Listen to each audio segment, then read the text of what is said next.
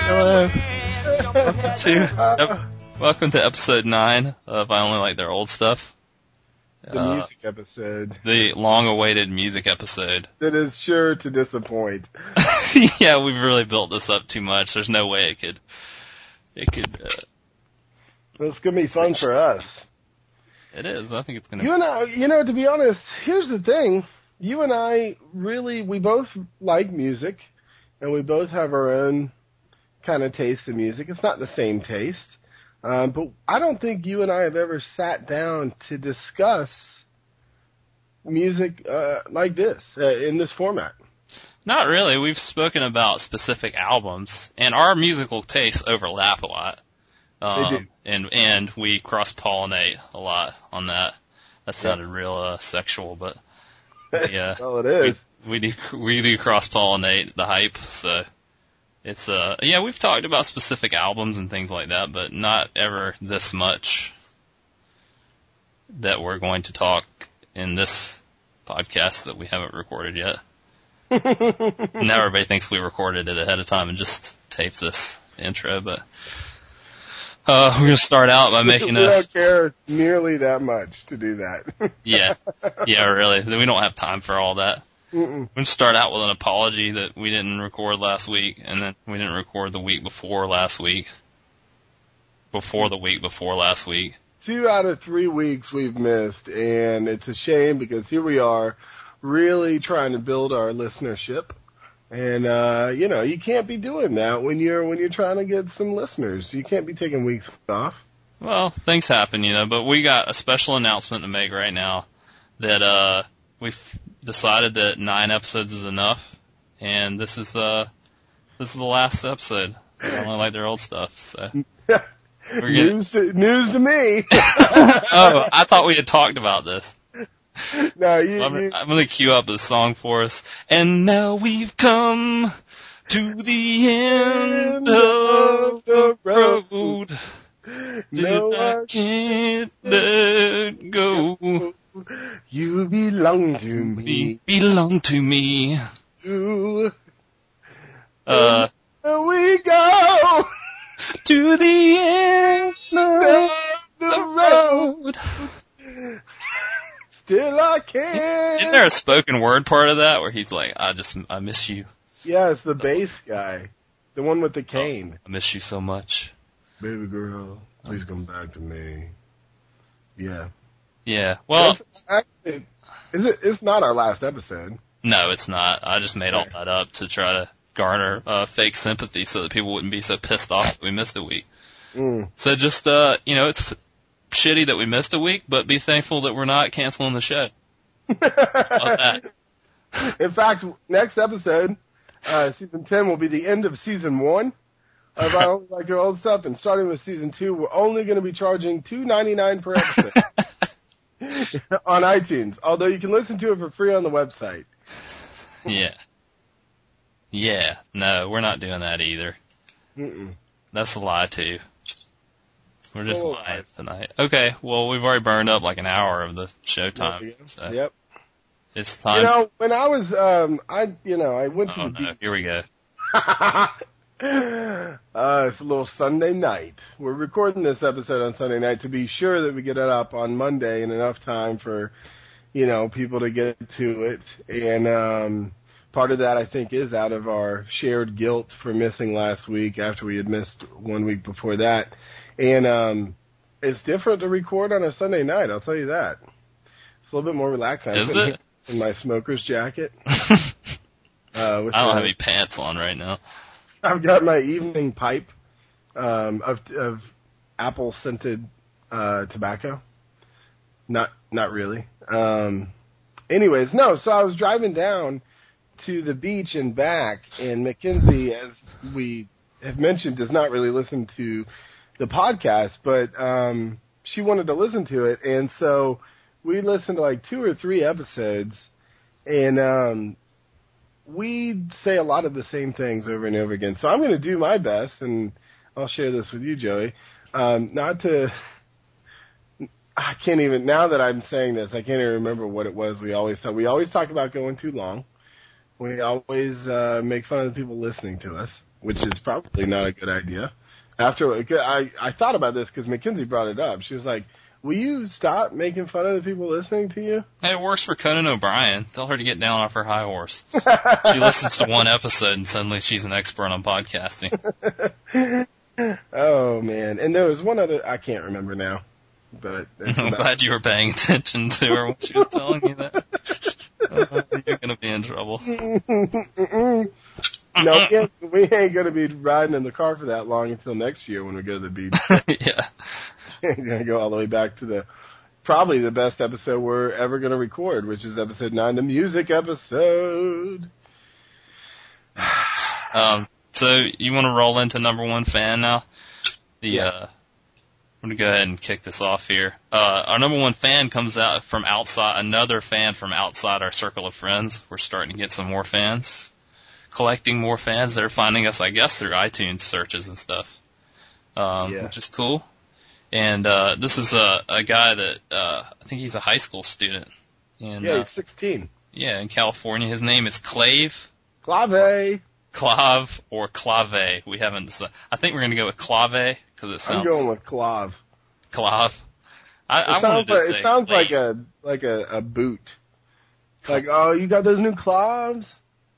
I think I like Clave because it sounds like a, a metal band that never quite made it, He does like metal. and he loves metal. He loves it.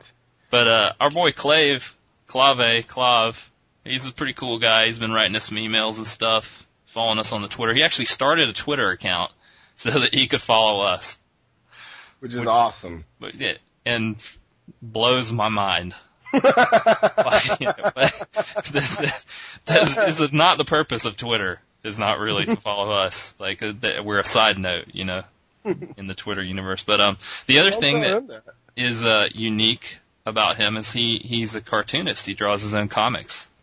And uh I was like he sent us a link to him and I was like, uh, I'm gonna prepare to be underwhelmed by this.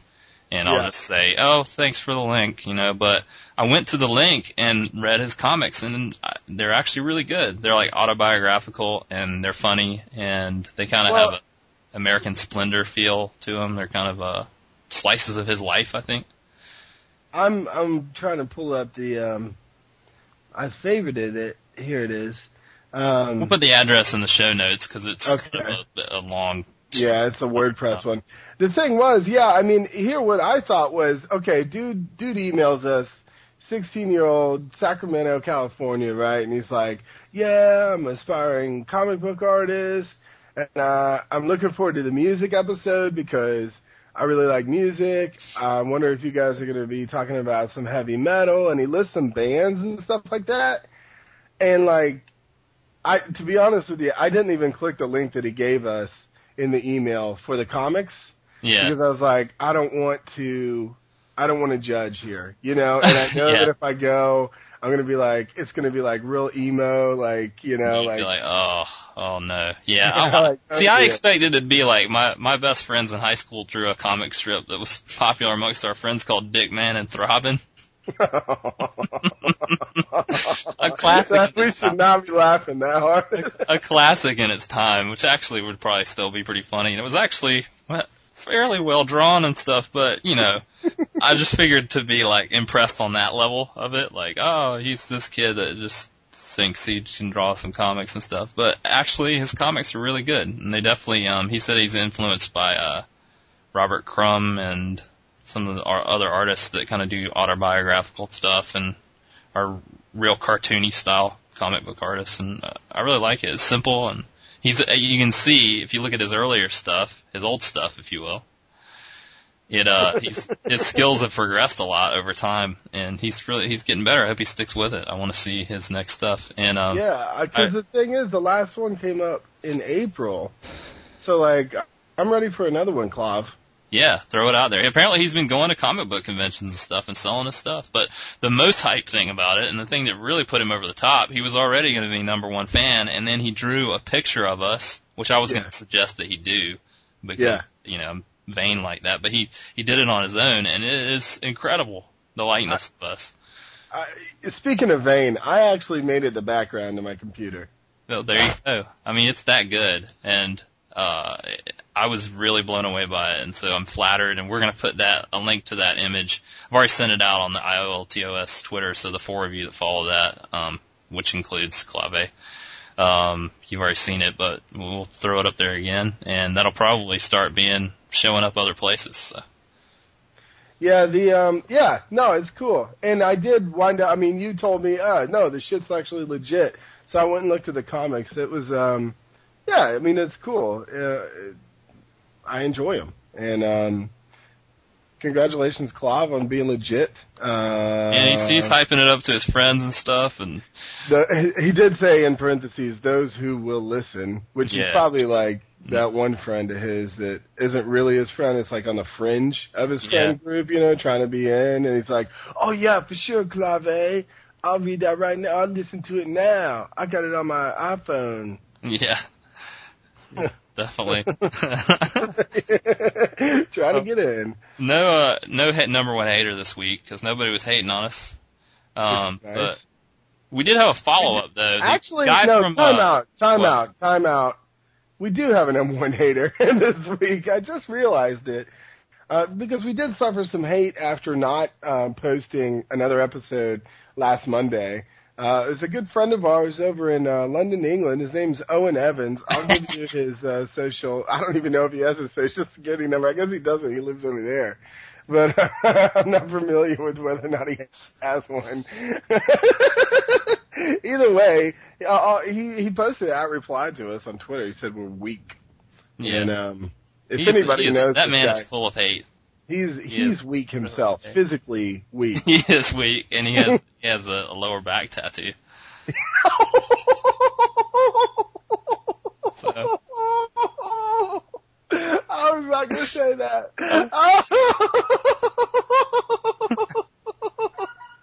oh, that's bad news. He does tell me on a regular basis um, that because he's coming, he's going to be in in my wedding if he can make it over. And uh, he said that he's going to fight me on my wedding day, and he's going to beat me up on my Oh, wedding yeah? day. He better beef up Yeah. a little bit. He has taken MMA or something, but another another good selling out Owen story. Uh, Owen was checking out my girlfriend's blog and reading some of her entries and stuff, and he said that he he really liked it, and but he said that he he figured that uh that geeks probably really liked her a lot because of the stuff she posts and the pictures she posts and stuff. And so I told her that, and she was uh she started laughing, and she said, "Oh, that's that guy from Facebook, right?" oh, I can't believe he's calling her? someone else a geek. Did he did he friend request her on Facebook? I don't think so, but I Oh, she's seen the picture. I have a picture of Owen in my Facebook uh Oh. account, and so she saw that and she's like, "That's that." I think she That said guy. that dangerously skinny guy or something. I don't know what she said, something like that. But she she said something along the lines of, oh, "I can't believe he would be calling anybody a geek." He's so pissed right now, and he can't do anything about it. Uh, That's another. Thing. A lot of my friends are like, "I really want to be on the show," and a lot of it's because I guess like, because when you're listening, you want to interject something, Yeah. you know. So, uh, Well, you can't be friends. You can't be on our show. That's ours. Get your own show. um, that, uh, another little bit of housekeeping here, if I may, real quick. Yep. Um, Yep. We got a new female listener this week, which is always uh, notable. actually, we got two. But Did we? Yeah. Oh, Mackenzie too, yeah. No, but I'll wait till you're done. Okay, well, anyway, uh, Margie, who is, uh, our buddy Spencer's babysitter, uh, Spencer got her to listen to the show and she's listening to it now and she listened to the cereal episode, which I was gonna look up the number of that. I don't remember. Number Episode five? Five. Yeah. Yeah, where we, we ranked the hierarchy of cereals and I got a text last night from her that said, uh, Cinnamon Life, where does it rank? Is it before or after Kix? Oh boy. But and she she she explained her standing on it. She's like, it looks like regular life, but if you look at it closely, it's got the little sugar crystals all over it. And uh, I have had the cinnamon life, and I'd say that it ranks more towards the awesome side than Kix.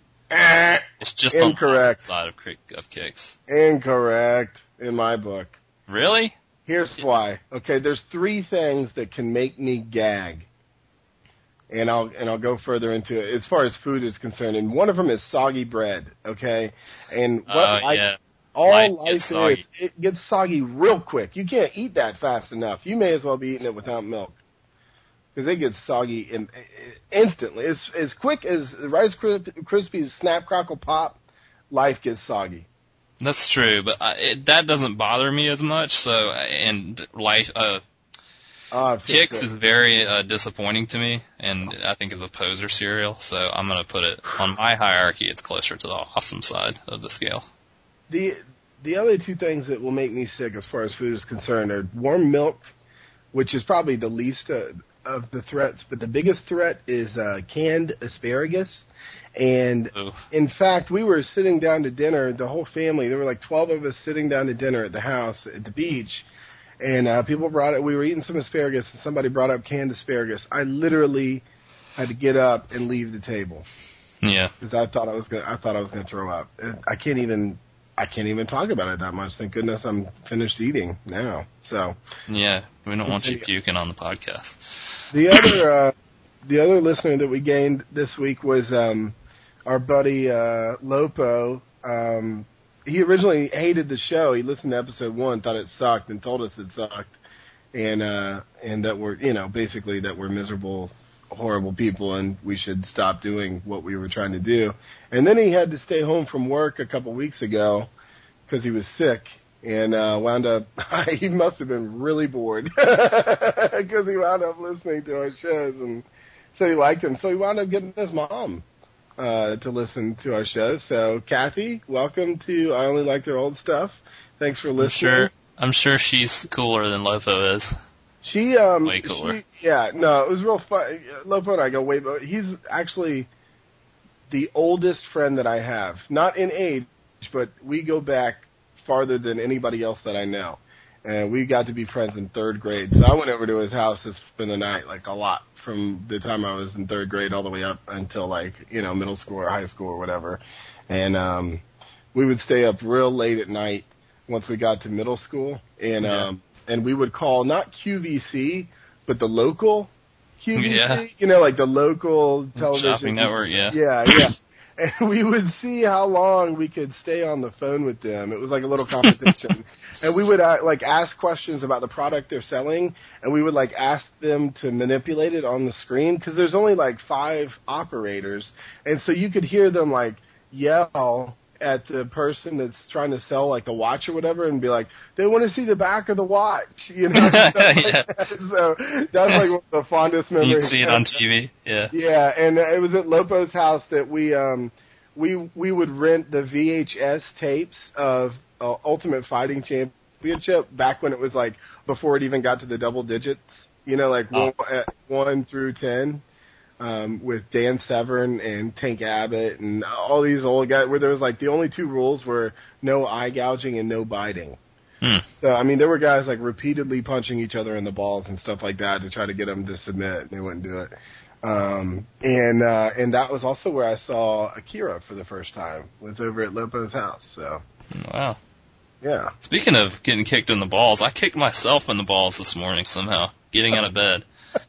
And you know how you you know how when you get hit in the balls and it makes you feel like you're uh, gonna throw up, and you don't know whether to stand up or sit down or cry or Yeah. what. You know, I had that moment there while I was just getting out of bed. Somehow, I like got my leg folded under me, and I like heeled myself in my balls, and I had that sick feeling. And that yeah. that happened to me. I came home uh, from running some errands today, and the dog, you know, one wanted to be a dog and jumped right on me, and uh, you know, front two paws. yeah. So I I know from very very recent experience that sick feeling of nausea. Yeah, sometimes you just sit on them wrong, and it happens. you know, it's awful. That's just so awful. you need to start wearing some tidy whities. I should start wearing underwear. I guess I don't know. yeah. Okay. Here Well. we go. Well, I feel like we've we've done enough talking about ourselves.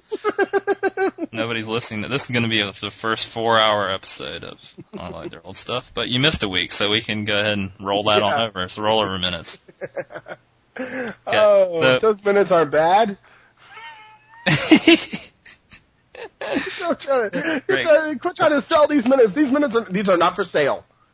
Let me say, uh, can I just uh, talking about commercials? I know this isn't about music, but real quick, I, I'm my I'm sort of like socially offended that all these fast food restaurants are using uh, midgets, or I guess the term is little people, in their uh, commercials for tiny sandwiches because it's real popular now for the fast food restaurants to have tiny burgers and tiny chicken sandwiches. And I know that Burger King and Jack in the Box are both doing these commercials where these like little people are dancing and singing about how they love little things.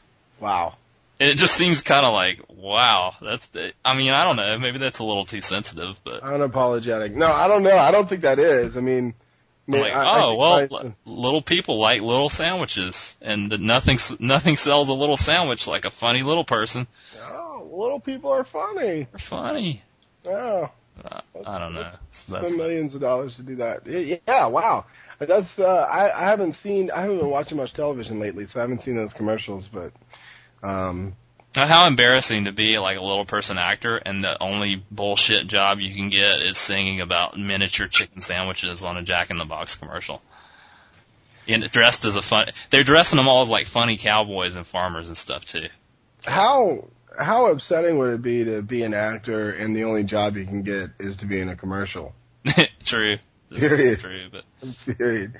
Uh, some more house cleaning, okay? this made me laugh.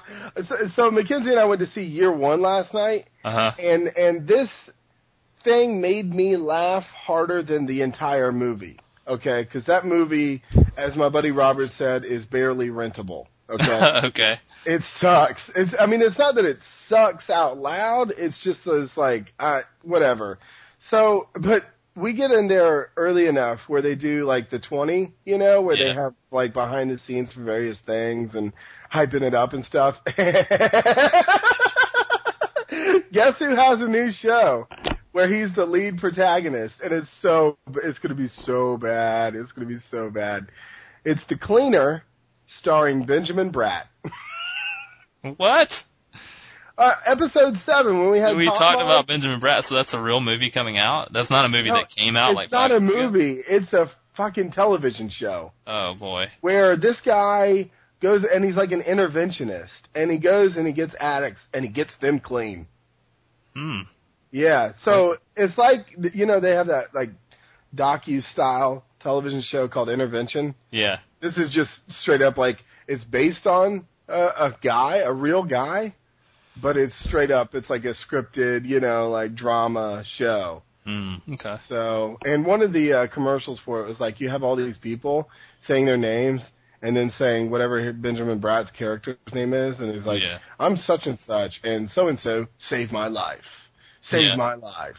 And then it goes through a montage of all the people that introduce themselves. The last like ten seconds, each one of them goes, "He checked me into rehab. He checked me into rehab. He checked me into rehab." it's like, wow, rehab Hmm. is saving people's lives these days. So. Wow. That the original title of that show, the working title, was canceled. But they changed it. canceled, starring Benjamin Bratt. The Canceller. Yeah, the canceller.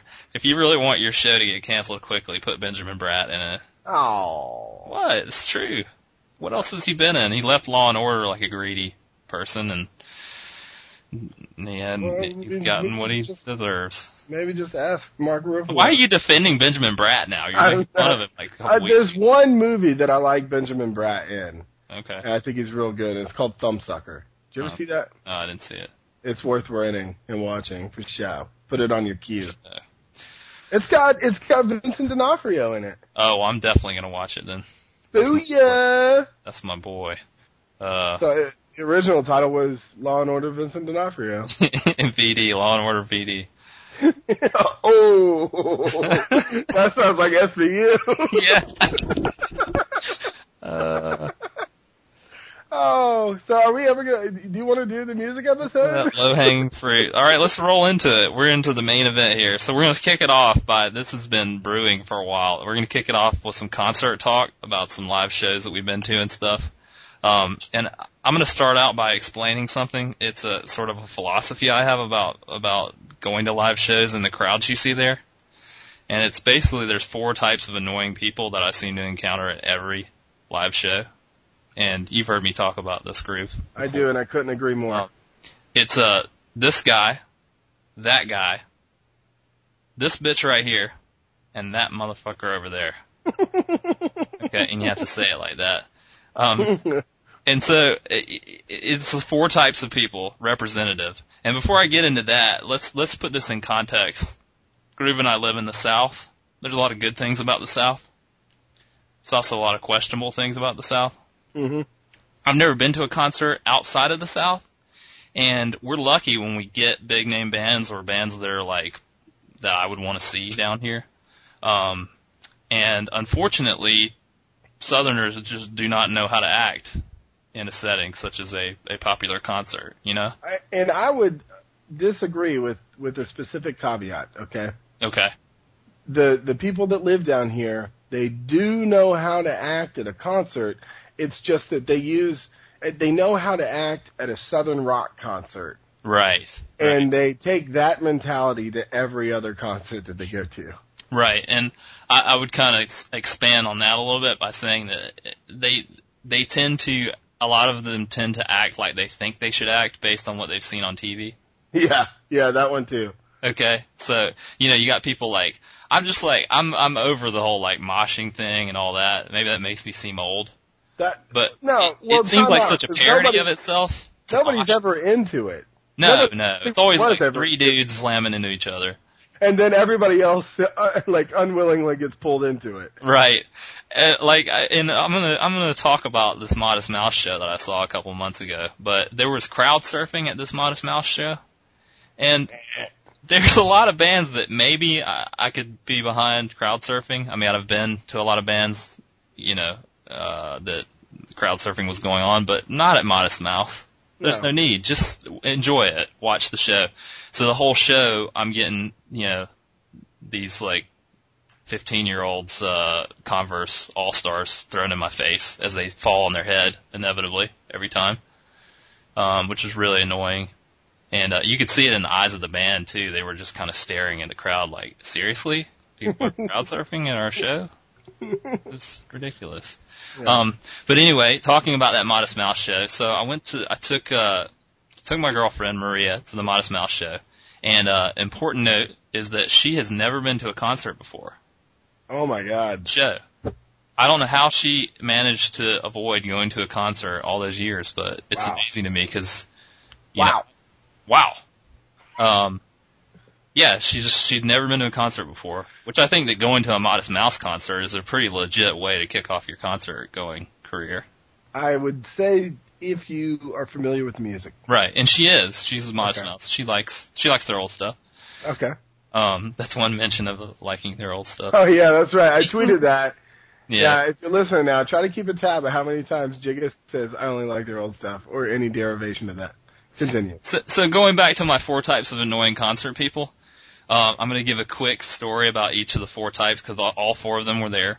Um, first of all, this guy um, was the guy that was standing next to me, and this guy tends to be the guy when you're at a standing room only show that stands a little bit too into your personal space. Yep. Because standing room only show, you can't expect to like have personal space, but there's just a limit. And this guy was like all up in my space. He was, he was like 16, I think, probably, but he looked like he was about 12. And the thing that really made him this guy was that he was, uh, I think he was trying, uh, he was smoking a cigarette for his first time ever Mm.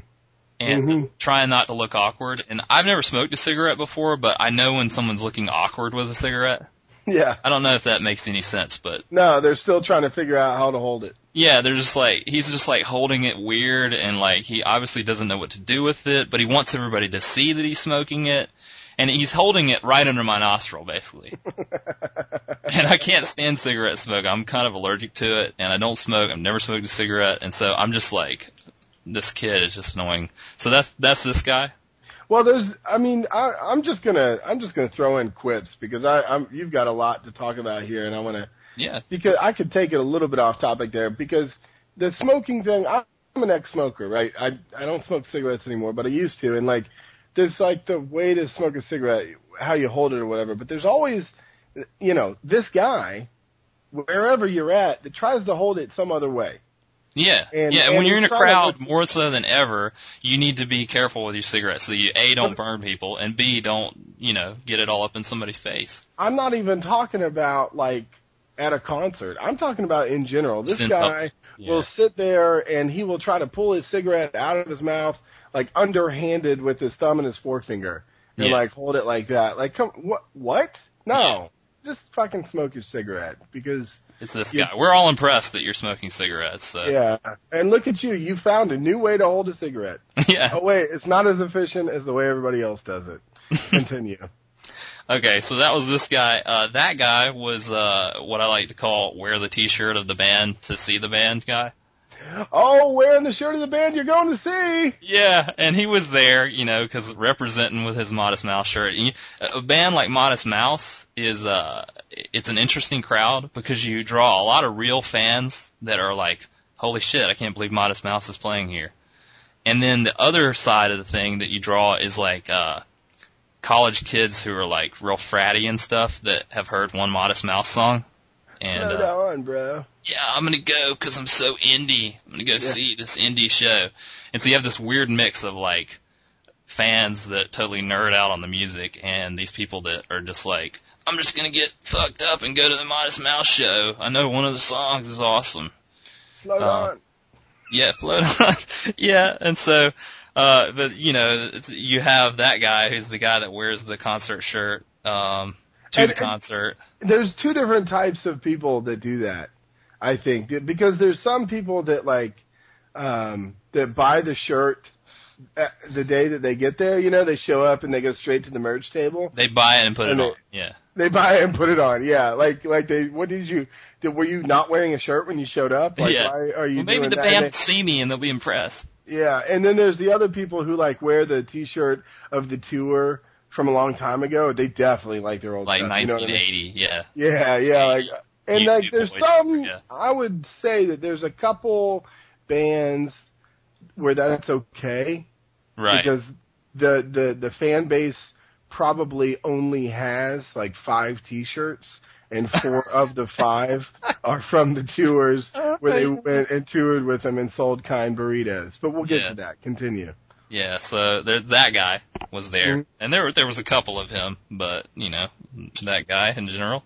Um, and, and I'm gonna skip over this bitch right here because that's the best one, but, uh, I'll, I'll come back to it. Uh, that motherfucker over there, Yeah. uh, was the guy that was, uh, in the pit. Okay, and to to explain this, uh, we were at this weird place in this like warehouse where the show was at in Raleigh, and there was this pit area, and then behind the pit was this raised up kind of uh, riser, kind of stage area with a rail around it that was separating it from the pit. hmm We had gotten there early, and there was two opening acts, which made for a really long night. But we got there early, and we decided, well, we're gonna we're gonna camp out at the front of this riser area. We don't want to get down in the pit. Time out because that makes you. Oh, this guy. Yeah, right, right. This guy that shows up right as the door up. opens and just Right. perseveres through the opening bands, not wanting to listen to them and just waiting, and then gets upset when somebody else shows up late and wants to stand where he's standing. exactly. Continue. So we were standing up near, and we're going to get into that a little more in, in a minute, but we were standing like, there was one row of people against that railing and we were behind them. Okay. Um, so we were up near the front of it and we could see really well and everything, but we were, you know, and we were taking up as little space as we could. And, uh, but that motherfucker over there was over in the corner of the pit and he was some real fratty looking dude and he was there to just cause havoc. And the thing that pissed me off about him is he was, he was just mercilessly, uh, mocking the opening bands. oh. Um, which the opening bands were okay. The second one was really good, but the first one was eh, kind of all right. But I'm like thinking about these guys, and maybe, maybe this says something about me. I don't know, but I'm thinking about these dudes, and I'm like, you know what? If I was in that band, I would be really stoked that I'm opening for Modest Mouse, Yeah. and there's this motherfucker over here who's ruining it for me. You know. Yeah. So he was over there yelling. And the best part is when Modest Mouse did come on, he started a fight with his friends over there in the pit. Like a legitimate fight. Nice. Isaac Brock, the lead singer of Modest Mouse, who's a little bit uh mentally unhinged, you might say. in the middle of a song, puts his guitar down and sees this. He sees this fight. He puts his guitar down, jumps into the crowd, and breaks the fight up. Booyah. And then gets back on the stage and finishes the the the, uh, the song. So that so that was that was this motherfucker that motherfucker over there. And then we have uh, my favorite uh, at this show was th- this this bitch right here. This bitch right here? This bitch right here. She okay, so we've already established that we're up near the front of this railing thing. Yeah. And uh almost as close to the railing as we can get, and there's no space in between us for anybody to get in front of us. And we didn't plan it for that way. It's just like the crowd is like pushing, you know, and we're pushed up against it. That's what happens when you go to the front. See, TV time out here. I'll go to a show. I go to tons of live shows. Yeah. I I don't have I don't feel the need or the obligation to go to the front because I know I'm just going to get just just pressed on from behind uh, the the whole night through, and I don't like people Yeah, bumping well, into me, so I stay we- I stay halfway back.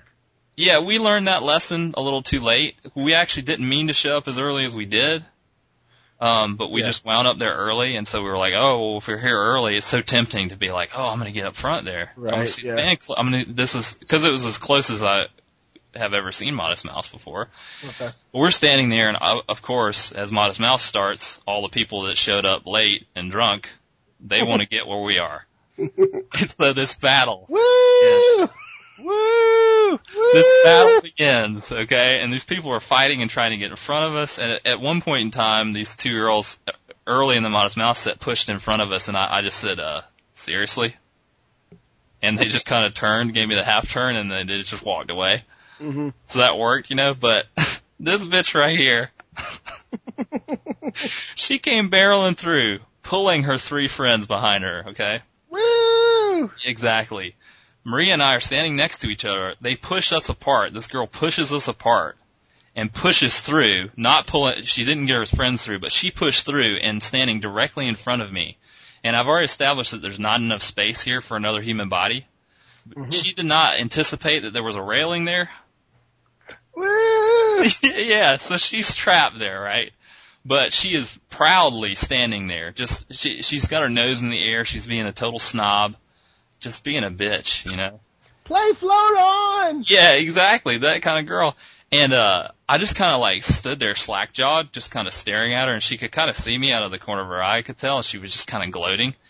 And then I heard from my uh, right, where Maria was standing, I heard uh, sort of quiet, uh, "Oh hell no."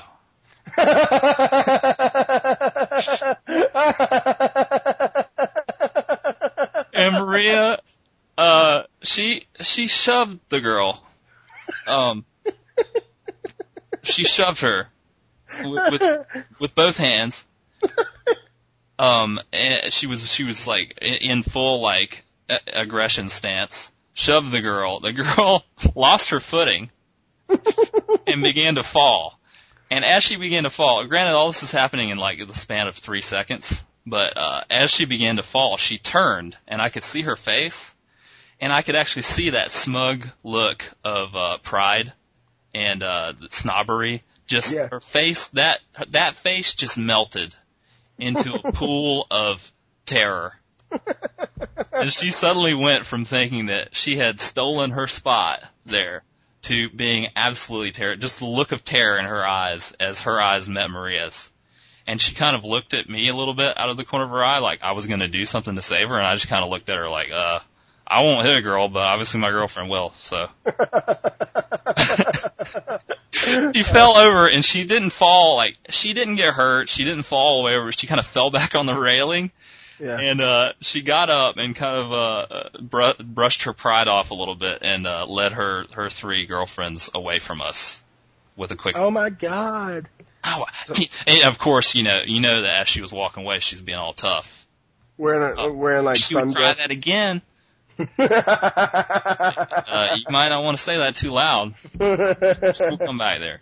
Oh Um, hell no. oh hell no! It wasn't. It was very calm actually. It wasn't like screaming or anything. It was just Calculated. Oh, Oh, hell no. I'm gonna it was push not her. happening. And uh, it, she, people around us started congratulating Maria and thanking her because these girls were causing problems for everybody around there, and they were all, "Oh, thank you for doing that. Thank you for doing that." Everybody around her was like, 110 pounds and wearing scarves and t-shirts. Yeah, uh, yeah, and they um they they were just we were in the meek section, you know, Yeah. and uh and I was really I felt like I was proud of her, really, to be honest. Like I don't condone violence, but I was proud of her because I throughout the show I had been telling her, okay, well we're we're up in the crowd and you have to like stand your ground. You have to be tough if you're going to be here, you know, or you're going to get pushed out of the way. And for a while she was just kind of like watching as people pushed us, but then she took the initiative to really exert herself there. And luckily no one got thrown in jail, so. that is wow. Wow. So, yeah, this bitch right here. This bitch right here. Well, there's another guy that uh, I'll just go ahead and say this because if I don't, I'll forget it. That um, probably gets on my nerves more than anybody else. Uh-huh. Um, and it's it's the guy that knows all the words and wants everybody else to know it. Oh yeah, that's the see that that would fall under that guy. Yeah? It's, and it's that guy, I mean, he's probably wearing the shirt of the band. yeah, and also singing all the words. But there's actually there there's two specific instances um, where it's just it's almost gotten me boiled over to the point of where I wanted to get violent. And the good thing was I was very very far away from these people. One actually there's um takeawayshows.com I guess it is. I only know like uh, this is even going to sound worse. I only know the French version of the website, but it's it's you only know their French stuff. yeah, I only like their French stuff.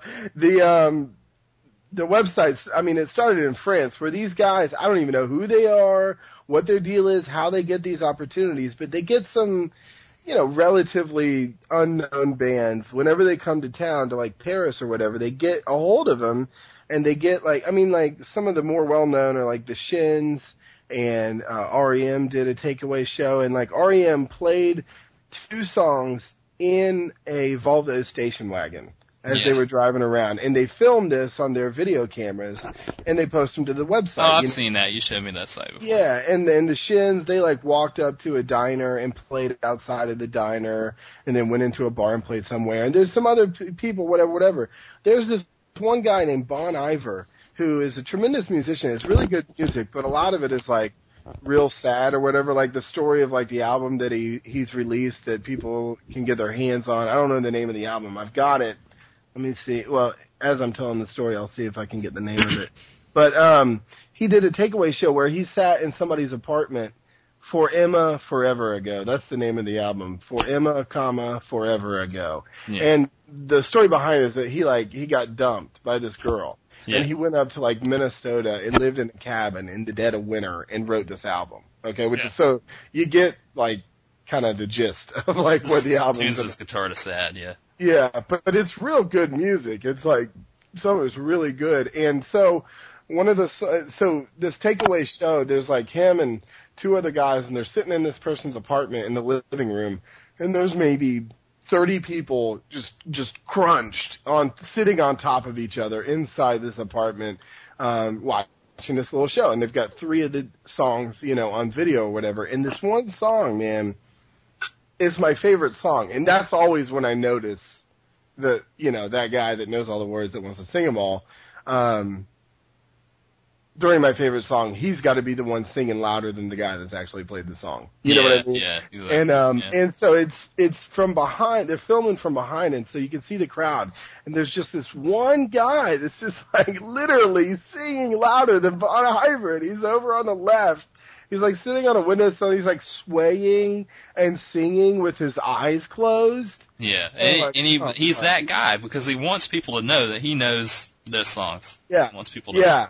Because like hardly anybody else really knew who this guy was that Yeah. was in the apartment. It seemed like, but he had to be that guy. I mean, that, he you want to punch that guy in the throat when you see him. the yes, directly in the Just throat. watch him just suffocate. Knuckles. Yeah. yeah. And then the other one, um, and uh, I guess I'll lead into this or whatever. But um, I went to see Phish uh, about a week ago. Yeah. Uh, last Wednesday, and um, and we were with a bunch of people, whatever. It was real fun. My buddy Trey and I had um, the front row seats right behind the stage. Yeah.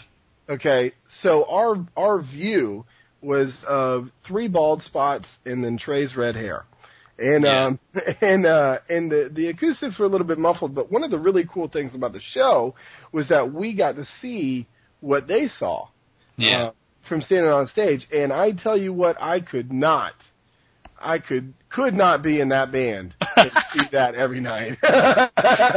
just Nasty just- crowd, huh? It was just horrible. I mean, a it was, colony. it yeah. was funny, but it was bad. Like there was one colony. guy, man. There was one guy with a huge afro, and the irony is, he works at the pizza parlor that I used to go eat at. Like I knew who this guy was. Is this and- the guy that you tried to turn on to uh, explosions in the Cloud Call. Oh no! Well, he was already playing Explosion. Yeah, this is the guy. This is the fucking guy that said, "Oh, was there." congratulations! You listen to good music." He was there, and he was singing every word to every fucking song. That guy. He's, he's, his argument is invalid. I mean, he at least he's consistent. You know, I mean, shit. I mean, he was on like the he was there. show, Of course, that guy was there, and he had his eyes closed for half the show too, just swaying. and he just that, that I imagine that just mildly ruining the show for you, having to see him the whole time and just noticing him the whole show. Yes, that I mean, like, just, I, I wound up watching him for half the first set. You know, just It's- it's slack jawed, like you said, like, this is happening. Yeah. Ah, and there's so many, this was an indoor Coliseum show, and about half the crowd was wearing sunglasses. Of course they were. Of course they Yeah. The, the funny thing was, like, there was a lot of demand for ti- tickets when this, Yeah. uh, tour was announced. And so, all of us that went, we all bought as many tickets as we could get. Yeah. And apparently that's what everybody did. Yeah. There's like 20,000 seats in this Coliseum in the Thompson-Boling Arena. And, uh, people were bathing in tickets. Really? There was tons of tickets. There People- were, People just made the mistake of investing in these tickets. And Mikey wound up giving five tickets to somebody for free. Holy crap! As Wow. we were going in, as Trey and I were going in, people were passing tickets back in the line. Give it to somebody who doesn't have it. And I'm like, fucking dude. Like people were standing outside, like trying to sell these $50 tickets for $5. Um, this pleases me. I'm sure it does. I was expecting to get, to get a lot of good stories from going to this show, but um, we wound up not really spending too much time in the lot or anything like that. And it had been raining all day, so we didn't get out on Shakedown Street or anything like that. True. We, um, we did see Mike O though, and he uh, has hair like Jim Halpert now. Does he? he Yeah, Mike Jim. O is Jim Halpert. He's dreamy Mike O. He's he's the dude. Yeah, but um, yeah. So there was a lot of a lot of demand, but very uh, or or or yeah, it was false demand. The bubble popped. Yeah. People did not uh, wind up making the tons of money that they expected to make on those Well- tickets. I had. Did you did you have any more s stories from the Phish show?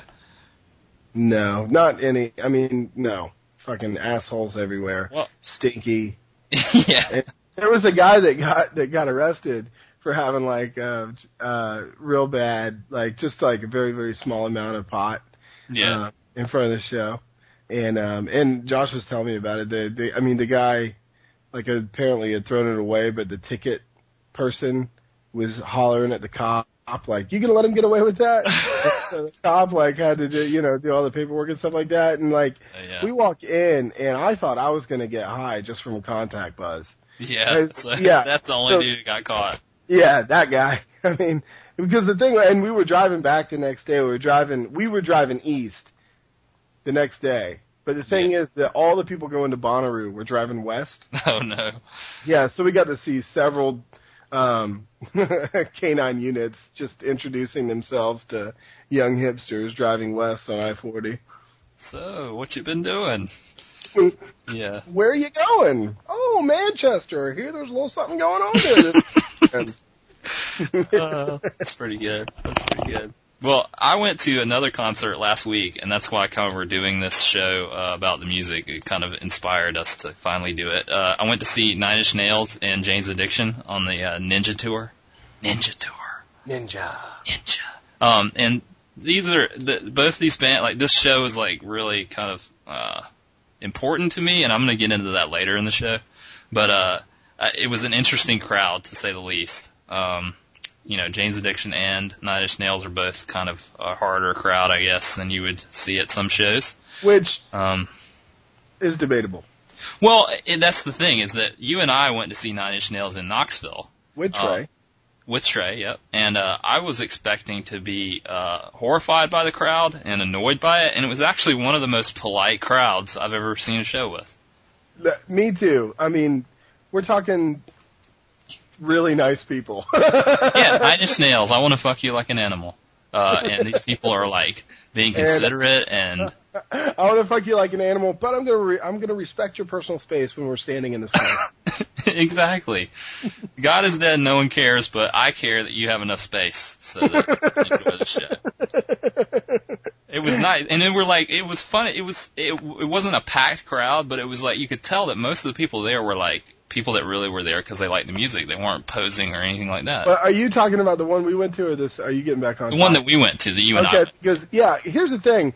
Our buddy Trey is um he um from time to time he will really enjoy like playing the goofball role. Yeah, And um and so we're getting ready to go to the show and Trey's like he puts on a tie dye t shirt, he gets as heady as possible yeah, before we go. And we're like going and I have this like underlying fear that somebody's gonna take it the wrong way and that we're gonna have to fight our way out of the show. yeah, right. We're going to be surrounded. There is going to be a mosh pit, and Trey's going to get thrown in it with his tie dye, and they're going to be like, "What?" You know, And there's gonna be blood And- and mascara everywhere. and tears, just runny mascara. Yeah, and uh, no, nothing. I mean, there was a lot of um, eccentrically dressed individuals at the show.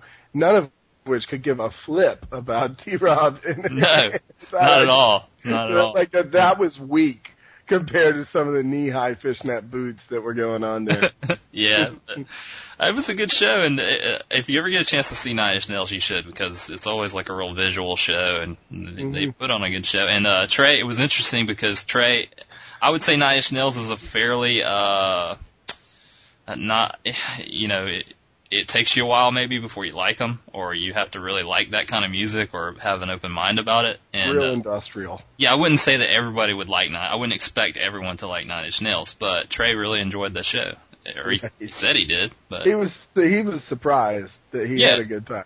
it, well, it was so cool because there was all these visuals and crazy stuff going on, and um, I don't know. It was just it was just a neat show, different than, than a lot of shows I've been to. But um, anyway, this Nine Inch Nails Jane's Addiction show I went to was an outdoor show, and I was in the lawn section, which is the cheap seats.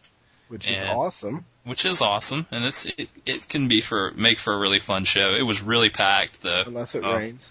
I saw some interesting people. A lot of that guys and this guy's there, Yeah. and uh, I'm going to show you right now. Are not not so many this bitch right here. right, right, not so many. No, a couple, but not not so many. Um, and I was tweeting furiously from that show. I don't know if you noticed that, but I was just tweeting everything I saw. Um, are are you in your Gmail right now? Yeah. I'm gonna show you. I'm gonna send you this link because I want you to see your reaction.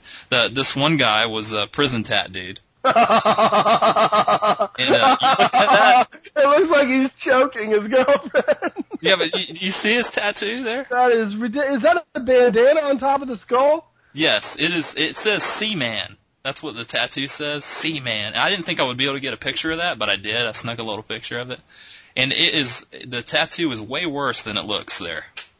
Um, and we're gonna put it in the show notes for all you people that don't have a visual podcast. I mean, I could say that there's a tattoo of a skull with a red bandana and sunglasses on, but you wouldn't believe me. It would well, and it would do it no justice. This Sea Man, and it's got like Sea, and it's, the man is written in bubble letters like you would draw on your uh, Oh, notebook. because I thought that was like two lines of cursive writing, but now I, it's Uh. like an optical illusion. That really does say man. Like letters, and he had uh, as shitty of tattoos on the other arm. And the interesting thing to me was, first of all, he uh, he decided that that tattoo is what he wanted.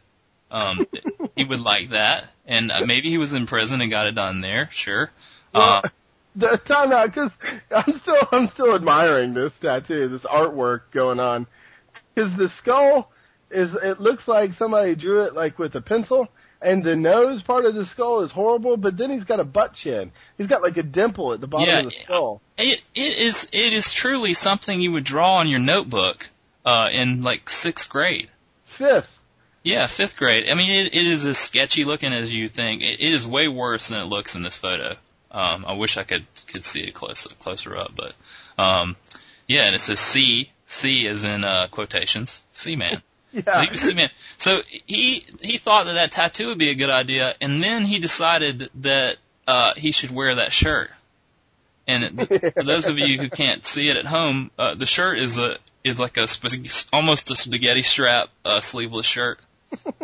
Um, But it's it's it's a well, it's a tank top. it's a yeah, it's a very minimal tank top, and uh, he was like, well, I, when I, when you got tattoos like these, because he's showing off tattoos because he's got bird arms really for the, how how tall he was. Yeah. He's got these little bird arms with these shitty tattoos on him. It's not like he's built. And oh well, my tattoos are shitty. Uh, nobody's gonna mess with me. Yeah. Uh, and so there that this guy. Um, another this guy was uh weird fist pump guy. Uh, you know what I'm talking about. It's Yeah, his yeah. only move at the show is fist pumping, weird and kind of in you, up in your personal space. And not even to the beat. No, he's just fist pumping. Who knows what he's listening to? Um, awkward back pat dude. Um, which happened. you know what I'm talking about? oh, we're at the same show, so we're bros. So as I pass you, I'm gonna pat you on the back, Right, but not I'm gonna the let top. you know. It's weird that you go to these shows and you're standing there, and halfway through the band that you're there to see, there's all these people moving around in the standing room only section. Where the I'm like, fuck are they going? where are you going? They're not moving forward, they're moving laterally, back and forth through the crowd. And so this guy, he, he, he wants to be polite, so thank you for that. But I don't really need you to slip your arm like up under my lower back. That's the If I- thing. They never pat you on the shoulder. No, no, That's they like don't. You know, it's like tap you on the shoulder to say, "Hey, I'm coming through," but it's like he's like doing rubbing my back a little bit. you know, and it's just like he just thinks that's polite, and and putting it just putting his hand like a little bit too low on my back, and I'm just like, oh, oh but well, go on through. Like I don't want Whoa, anybody, I, don't, I don't want anybody to touch me like that that I don't know. Okay. I don't even want Mackenzie to touch me like that. yeah, it's just shocking. You're like into the music, and you're it's, it's it always happens during your favorite song, and then this dude does that, and you just get creeped out. It totally pulls you out of the experience. yeah. Um, another guy that I like a lot, another uh, that guy is uh, shout during every solo and or quiet part of every song guy.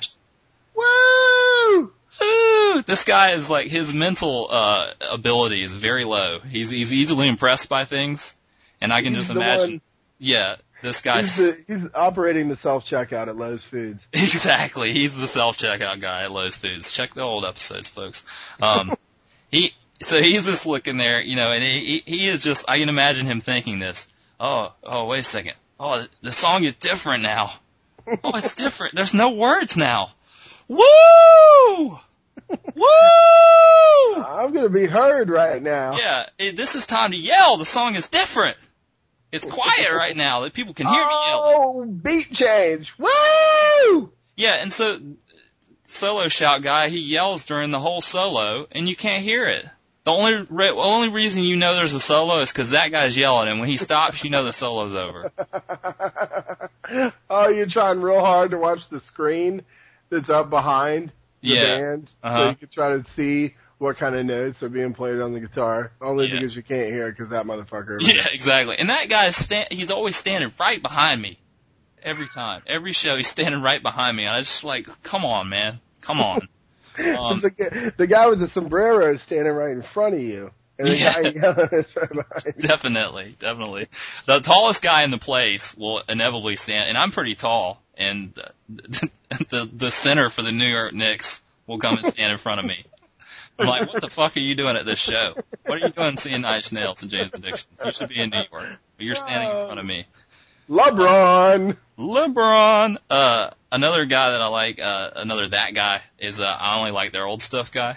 This is the one. And uh, this is this is a good ch- time to talk about our podcast. Why we named it this? Because inevitably, you've all got these people in your life that only likes a band's old stuff. Um, and it's kind of a metaphor for anybody that just likes the stuff that was made before it became popular, and it could Yep. be movies or music or anything, but they're the ones that hate it when the band makes it big, and immediately if a band starts making money, they they say that they've sold out and They sold out. it's not good anymore. And it's kind of it, it kind of comes from some place of jealousy, I think. Um, that that the band has moved on and changed and left them behind. Yeah. And uh, you see that guy at the show, and he's like always muttering to himself. He's kind of mumbling uh, how how disappointed he is during the, any of the new songs. You know.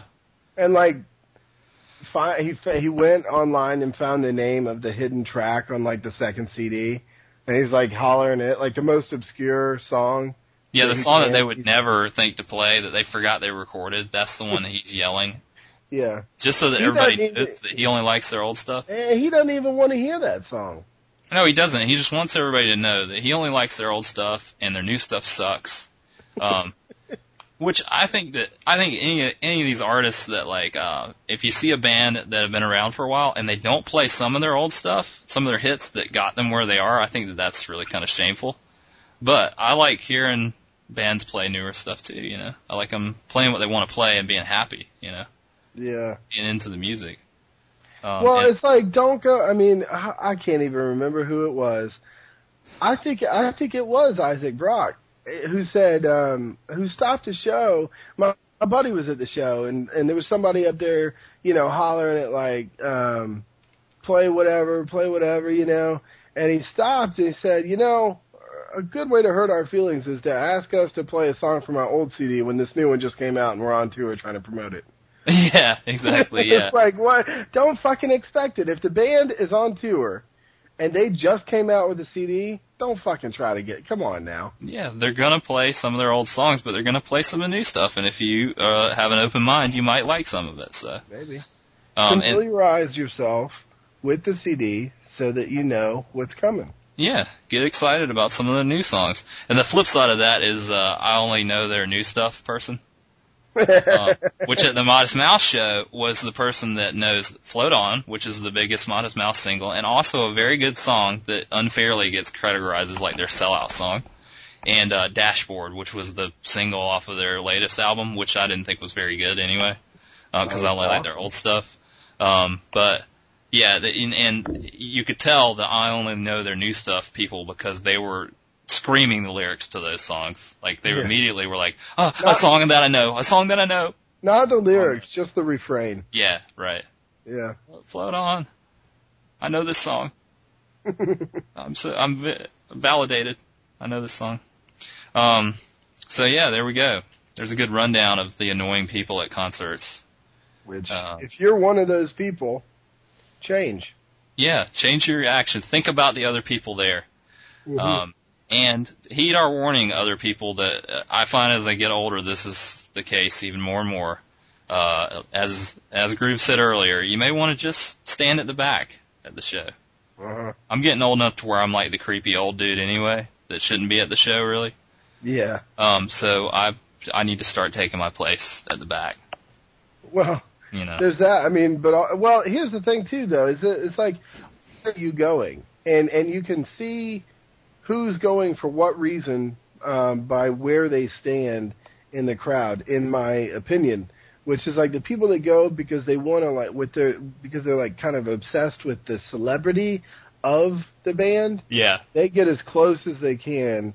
Um, period, because they just want they just want to see them. They want to see them and get as close as they can and get pictures and stuff. And then there's the you know some people that are going because they want to hear the music, you know, and like Yeah. enjoy it, and and they're standing a little bit further back. That's self-referential, a little hype hype up on myself there. There you go. You gotta give yourself some credit every now and then, yeah. you know. Um. Yeah, so we did have a follow up, by the way, from that guy Steven in China. Thanks for emailing back. I can't. He apparently listened to more than one podcast. Oh yeah, I was gonna mention that earlier. Yeah. It wasn't it wasn't a spam as we thought it was. So if you Mhm. listen to the other episode, the the guy that we were saying was a, a spammer and a robot and not a real person, he wrote us and was a little hurt. He, he said, uh, "I'm humbled and proud to be number one hater, and I don't have a girlfriend." yeah, because I kept saying, uh, I, I wish that you would check out my lovely girlfriend, which is a Check my common girlfriend. uh, spam comment. So there's that.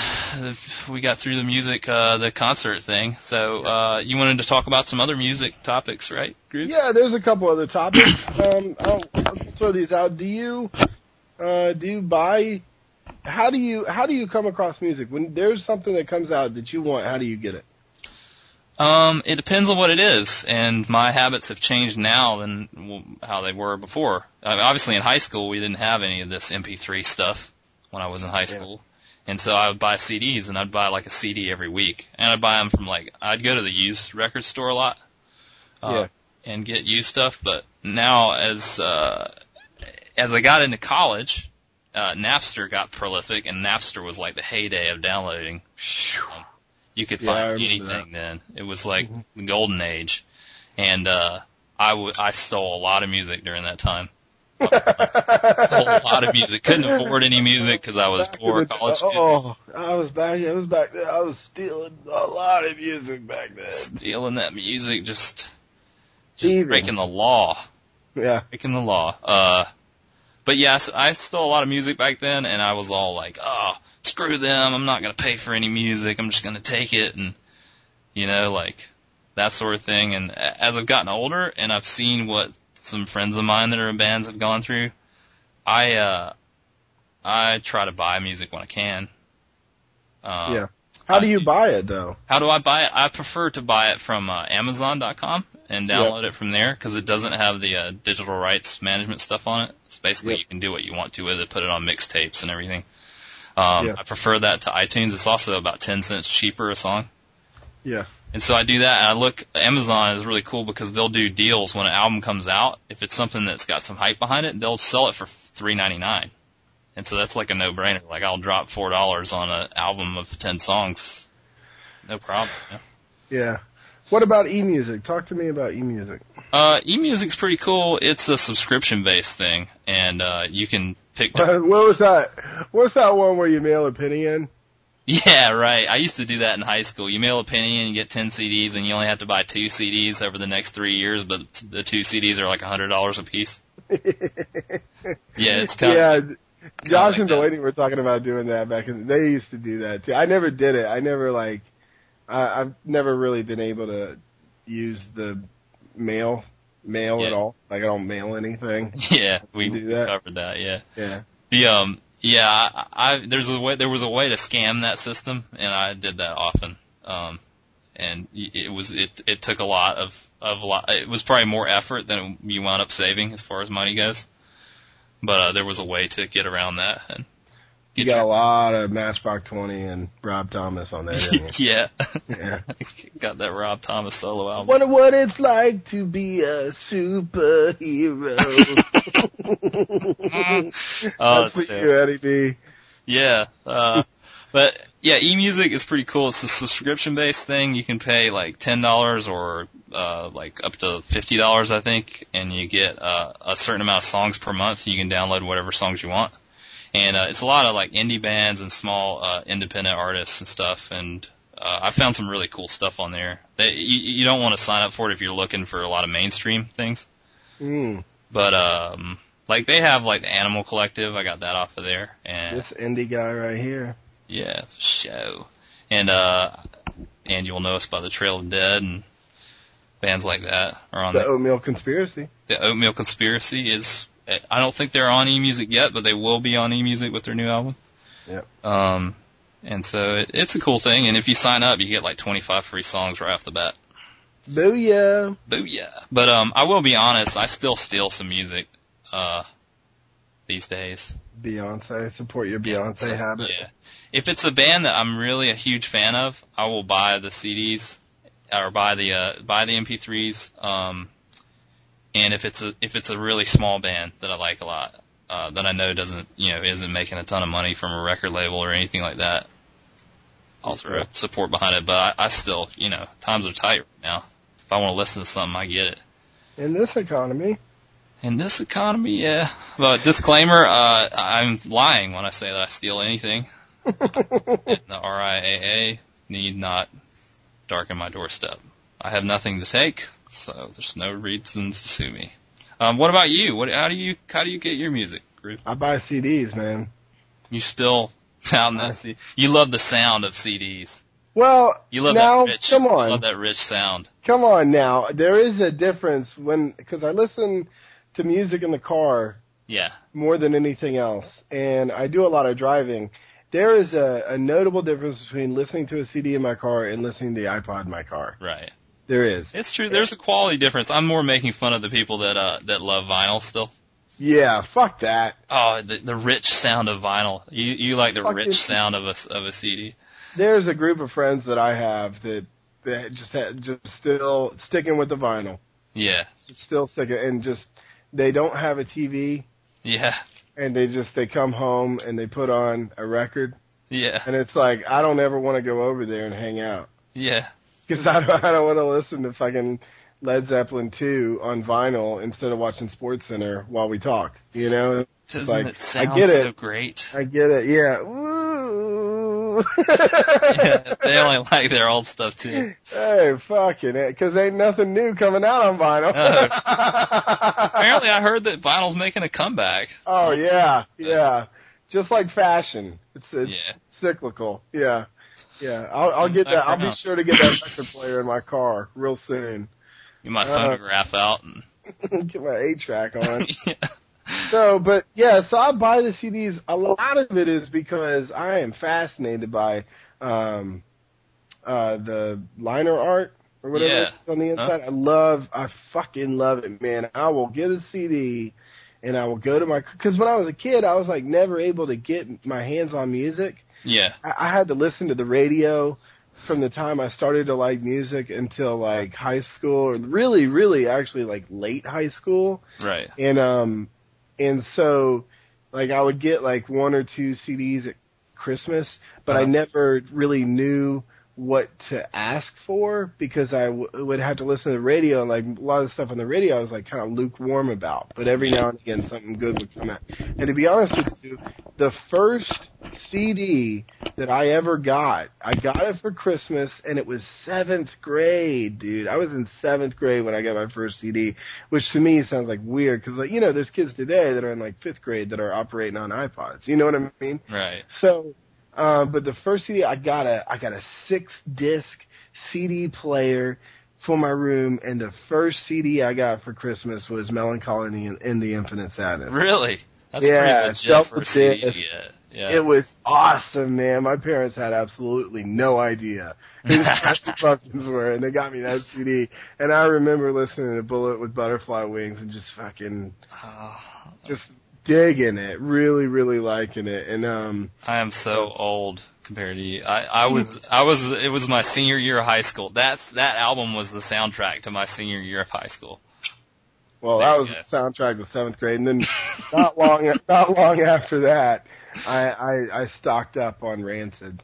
Ruby, Ruby, Ruby, Ruby, so. So, oh, come on now, that album is really good, I, actually. I can't, you know, I can't, I can't hate on Rancid. I like Rancid, okay? I mean, I prefer, uh, their old stuff when they were, uh, Operation Ivy, you know? But I'll Oh, throw that out there. Operation I, that album right there, Energy was fucking. Clave, I know you're into heavy metal, but get Operation Ivy. yes, we require you to get it. It It's, will redefine your perspective on life. Um, so, anyway, so um, Well, my let me get, let me throw this. My first CD that I was ever that I was someone bought for me mhm. was um Billy Joel, an Innocent Man, which is much not not nearly as cool as uh Mellon Collie and Infinite Sadness. But I too was given a CD player. I think in sixth grade, like a big boombox. yeah, Um, and uh, I was given Innocent Man. And the thing is, I didn't really get into music as a kid until I was in high school. I didn't really discover it for myself or seek it out. I wasn't really interested in it. I mean, I listened to like my Billy Joel album, but I didn't have a lot of CDs. And uh, I, when I got into high school, I just all of a sudden I got into uh, U2, yeah. and that was like my thing. Like So I, that's what that's what that's when you knew you liked music was when you listened to U2. uh huh. That was like my that was my gateway. Was Okay, I used to go to the skating rink yeah, and uh that that's like a you know fabulous place to listen to music because you're hearing all this old '80s like weird electro rap stuff. Yeah. And then, but the DJ there would play uh, one off of the uh, Achtung Baby album, which is my favorite song in the whole world. And uh, I heard that that song. What? How's that go? One love, one Okay. life. Okay. Um, I think Mary J. Blige did a cover of it recently. Um, Got to finish. Yeah. yeah. Um, but I heard that song at the skating rink, and I had no idea. I had, I'd heard of U2, but I had no idea who U2 was. Now, time out, because that sounds like a song that you would like try to hold hands with somebody for. Is that, is Oh, that like, like, a slow secret song? skate, you know. Okay. I was I was skating backwards by myself. But I heard that song and I was just like fascinated by it, and I uh I didn't know anything about U2. I didn't know that they had been making music for a long time before then. Yeah. Um, and I sought it out. I went I went and asked the DJ, and I was so embarrassed because I was like scared of this dude. And I was like, uh, can you tell me what song that is? And he was like, told me, and I went home and like, I, somehow I got the album. I think I got it out of one of those penny CD club things. okay. And I played that album. First of all, I dubbed it to tape so I could listen to it in my Walkman. Yeah. And I listened to that album over and over and over again, and I could recite it from beginning to end, the first lyric to the last lyric. That's how much I Nice. listened to it, you know. And like people hate on U2 and everything, and you yeah, people have valid reasons for it, but like that's I they'll always be they will always be my favorite band because they what are what got me into music. You know? Well, that's, I mean, this is really, I guess this is the discussion that I'm looking forward to. Cause from there, that's what, and how old were you when that happened? I was uh, probably like uh, freshman year of high school, I guess. Okay. So you're about 14 years old and that's when you decided I like music. Cause there are people, I believe it or not, and this is, it's totally alien to me, but my mom is one of them that just, they just don't listen to music. They could like seriously take it or leave it. Yeah, I, I run into people. I run into kids that are in college. That that's you know that's when you really take off with your music. It's like when you're in college, I think. And like eh, kids in college that don't like music, that aren't into it, that could care less about it. It just blows my mind. Just Really. It, I mean, it, it really does. So from U2, when you were a freshman in high school, what was your, you know, what was your growth like? Where did you go, um, as far as like, where did you, what genres did you grow into? Okay, well, in my my high school years were the heyday of what would be considered uh, alternative rock, is what it was called on the radio stations. Yeah, And it was like all the bands- Seattle bands. The grunge thing was thrown in there. All the Lollapalooza bands, um, Rage Against the Machine, um, Smashing Pumpkins, Red Hot Chili Peppers, Jane's Addiction, Stone uh, Temple Pilots. Stone Temple Pilots, in Chains. Right. mm, Soundgarden, all that stuff. Um, and I started listening to some of that. Um, I started listening to Smashing Pumpkins around that time. So that was kind of the next album I really fell in love with was Siamese Dream, Uh huh. um, which a friend of mine gave it to me and said, hey, you need to listen to this. And I really got into that. I was kind of scared of a lot of heavier stuff. Yeah. I was just like holding myself back. I was kind of like conservative and like didn't, I was just, I was scared of it. I was scared of a lot of rap music then. Yep. Um, and which is why now I'm just now. like rap music was like real hard then too. Right, yeah, gangster rap and stuff. And I was just, I was, I didn't, I, I didn't have any frame of reference for those things, which is funny because now I like really am kind of catching up on a lot of the rap I missed back then, hip hop I missed. But, um, so yeah, I, I kind of got into some of those, the tamer of the uh, alternative rock bands.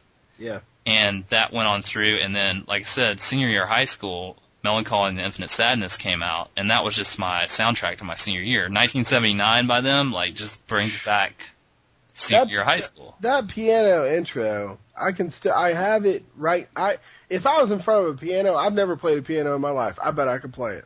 yeah, yeah. That that piano intro fading into uh, "Tonight Tonight" is one of the greatest openings of a of an album ever.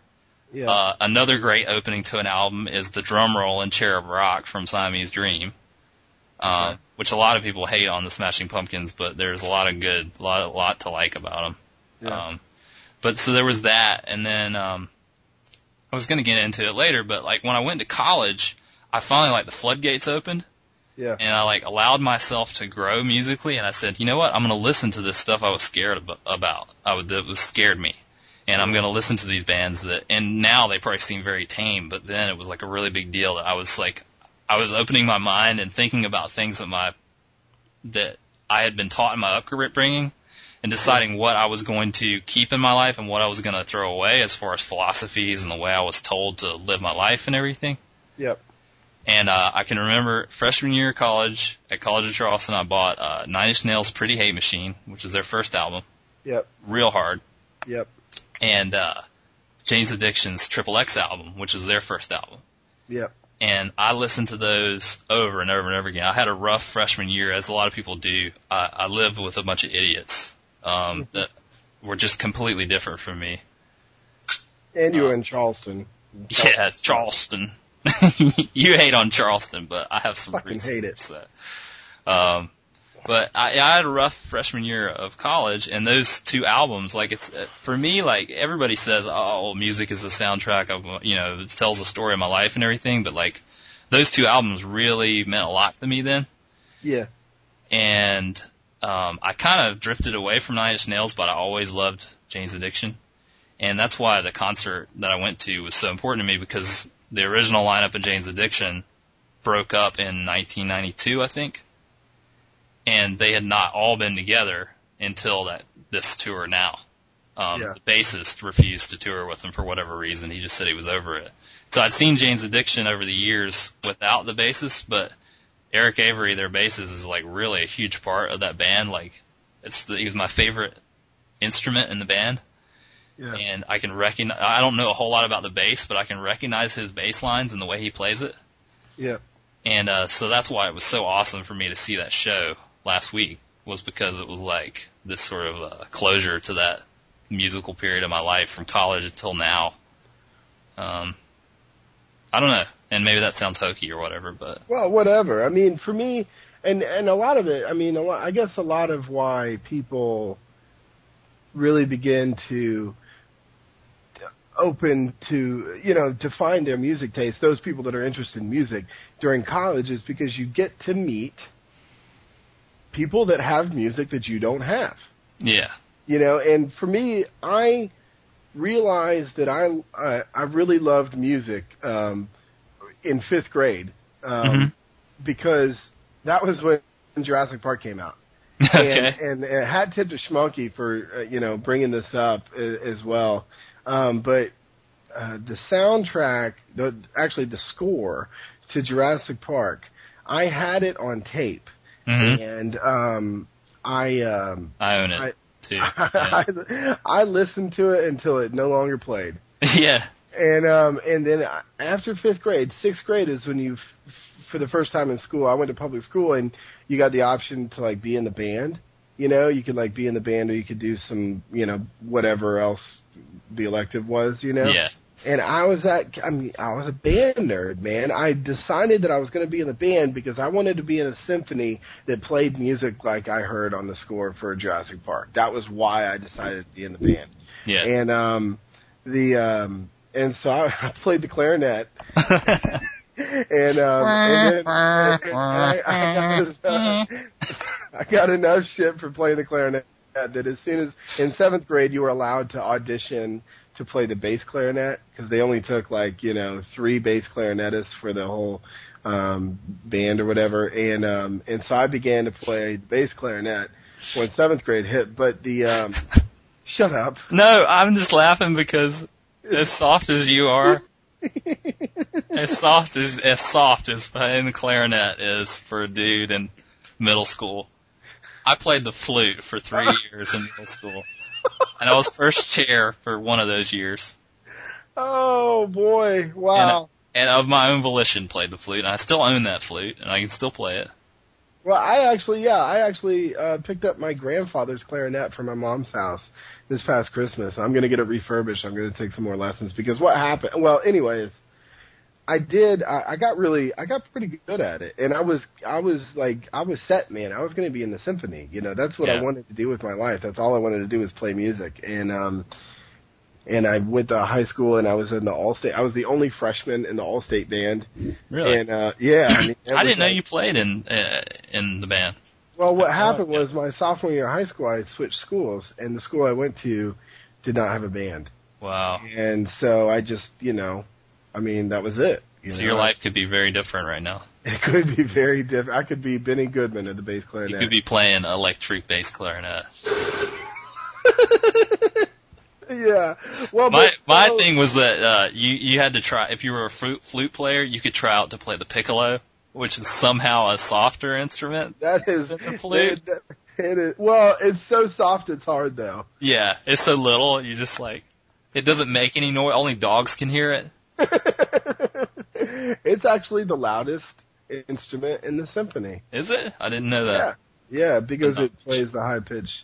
Um, the high, the higher the pitch, the easier it is to hear. It's the most annoying instrument in the symphony. Sounds like mosquito. that- So even in the symphony, you have that that motherfucker over there Yeah, playing that thing. play.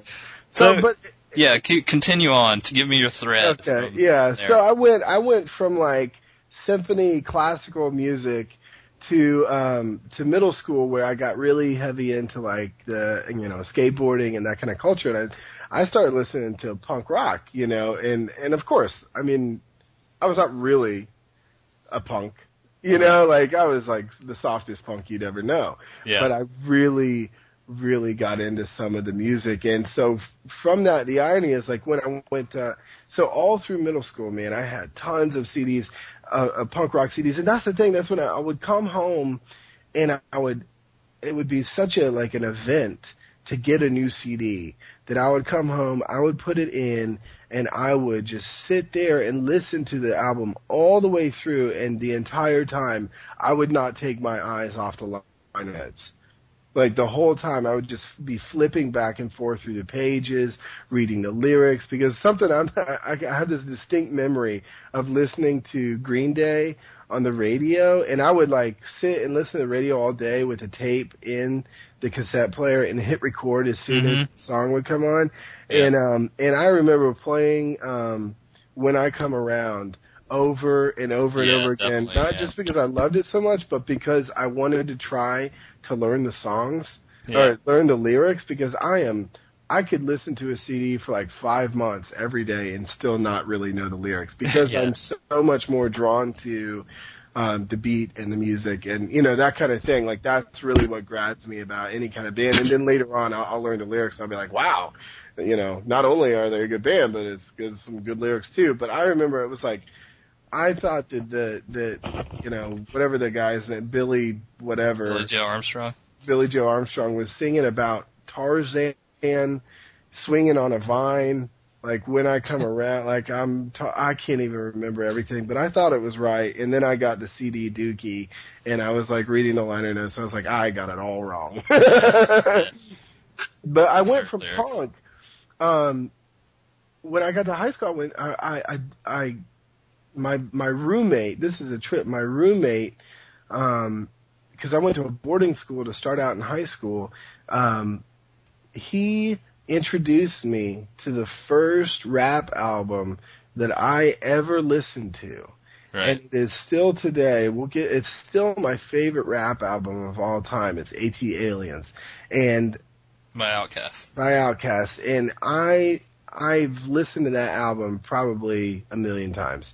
Right. But the the transition from punk to rap, it it it was a lot easier than I thought it was going to be because I was because a lot of it was about that bass. It was a you know I mean uh, Yeah. for like Maxwell Murder on um and Out Come the Wolves that album that there's a bass solo in there. Like all I ever wanted to do is play bass. Like for some reason I'm drawn to the number four. I like four strings, whatever.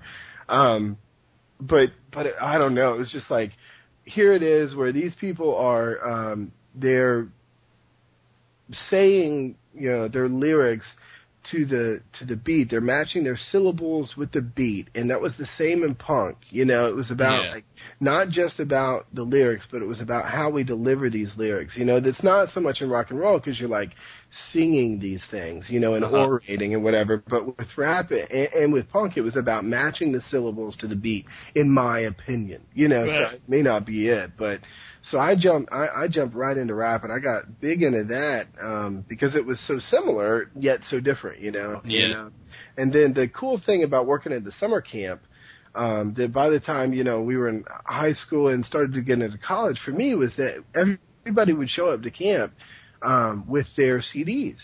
Right. A lot of people were coming from like, I was the only guy from Tennessee coming to this camp, you know, and so I was getting music from people that were in North Carolina, South Carolina, Florida, wherever, of music that I had never even heard before, you know, and I, um, so that's where I got, um, the exposure, the pollination, um, as you so beautifully put it at the beginning of the episode, um, of music that I didn't know I liked, you know, and I would Right. listen to it and I would love it. And that would be what I would listen to, you know, to start out the next school year or whatever. And it would write the story of the fall Yeah. you know, the music that I got introduced to in the in the summer. And one of those albums was that Long Beach Dub All Stars because I never really listened to some Sublime, but by the time I started to like that kind of genre of music was Long Beach Dub All Stars and that album. I mean, like it's a trip how you can put in one CD and it just it opens the floodgates of memories. You know, Oh man, yeah, I, I don't think everybody, I think a lot of people have that sort of relationship with music, but a lot of people don't. They don't understand it. It comes back to that same uh, thing about people who just aren't into music, but I, same thing with me. There's albums, there's albums that I can't even really listen to anymore. Well, there's one one story, and I'll say this, and because we're getting uh, maybe we're getting long winded about this one topic, that everybody understands the concept that we're talking about. But I find it fascinating to to trace like kind of the lineage of people's musical taste, Right. you know. But um, but we um, Jigga and I um actually got uh, Jigga had turned me onto this one. I don't even think you call it a group or a band. It's one guy in his computer, but uh, it's called the Streets. And like it's kind of cliche now, even to say like, oh, I like the Streets, like whatever. It's But like indie hip hop. This is like UK. the, Yeah. it's well, what it is is it's a it's a just a what th- what happens at in these times where you go to you go away, you move wherever, you make new friends, and you find new music. And he threw me in the car, and we listened to a Grand Don't Come for Free, which is a concept album. It tells a story, and um and we drove in the car and listened to the entire CD all the way through, and it was stuff like that that happened. To that's how I get to new music. Like when when I went to um uh college, I saw this kid playing with his iPod and uh, you know, I didn't really know him that well, but he seemed like a trustworthy guy. And so I rolled up to him one day in class. We had like three classes together. The school was real small. It was like 1100 students. So it was like I knew it wasn't going to go anywhere, but I I gave him my iPod and I grabbed his and I was like, "All right, here's the deal. This is what we have to do. You listen to my iPod on shuffle, and the only time that you're allowed to skip a song is if you already own the album. Right. And I took his, and we had I, we had each other's iPods for an entire week, and and I probably li- I mean I listened to a lot of songs, but like after that was done, I re- I had been writing down the names of the albums and the artists, and he loaded up a USB drive of all these albums from these songs that I listened to that I like, and I fucking threw them on my computer, and like that was the trip, you know, it's that kind of shit that's I don't know, I think it's hype. I wish I did it more often and I was going to get onto this that that we did this. This is an idea. I'm not going to take credit for it because it's it was not my idea, uh, but it's something that if you're listening to this and you you haven't done it before, try to org take the initiative and try to do it. Get 11 of your friends or get five of your friends and tell them to get somebody that you don't know. Get a group of 12 people that don't necessarily live in the same state or even the same country and each of you records a mixtape or a mix CD and copies it 11 times and for one month uh, you know let's say your month is December you make a mix CD and you mail it out to 11 other people. And then for the rest of the year one day out of the month I get a CD in the mail that is this other random person's mixtape of songs. And you may like him you may not like him but it's definitely the hype.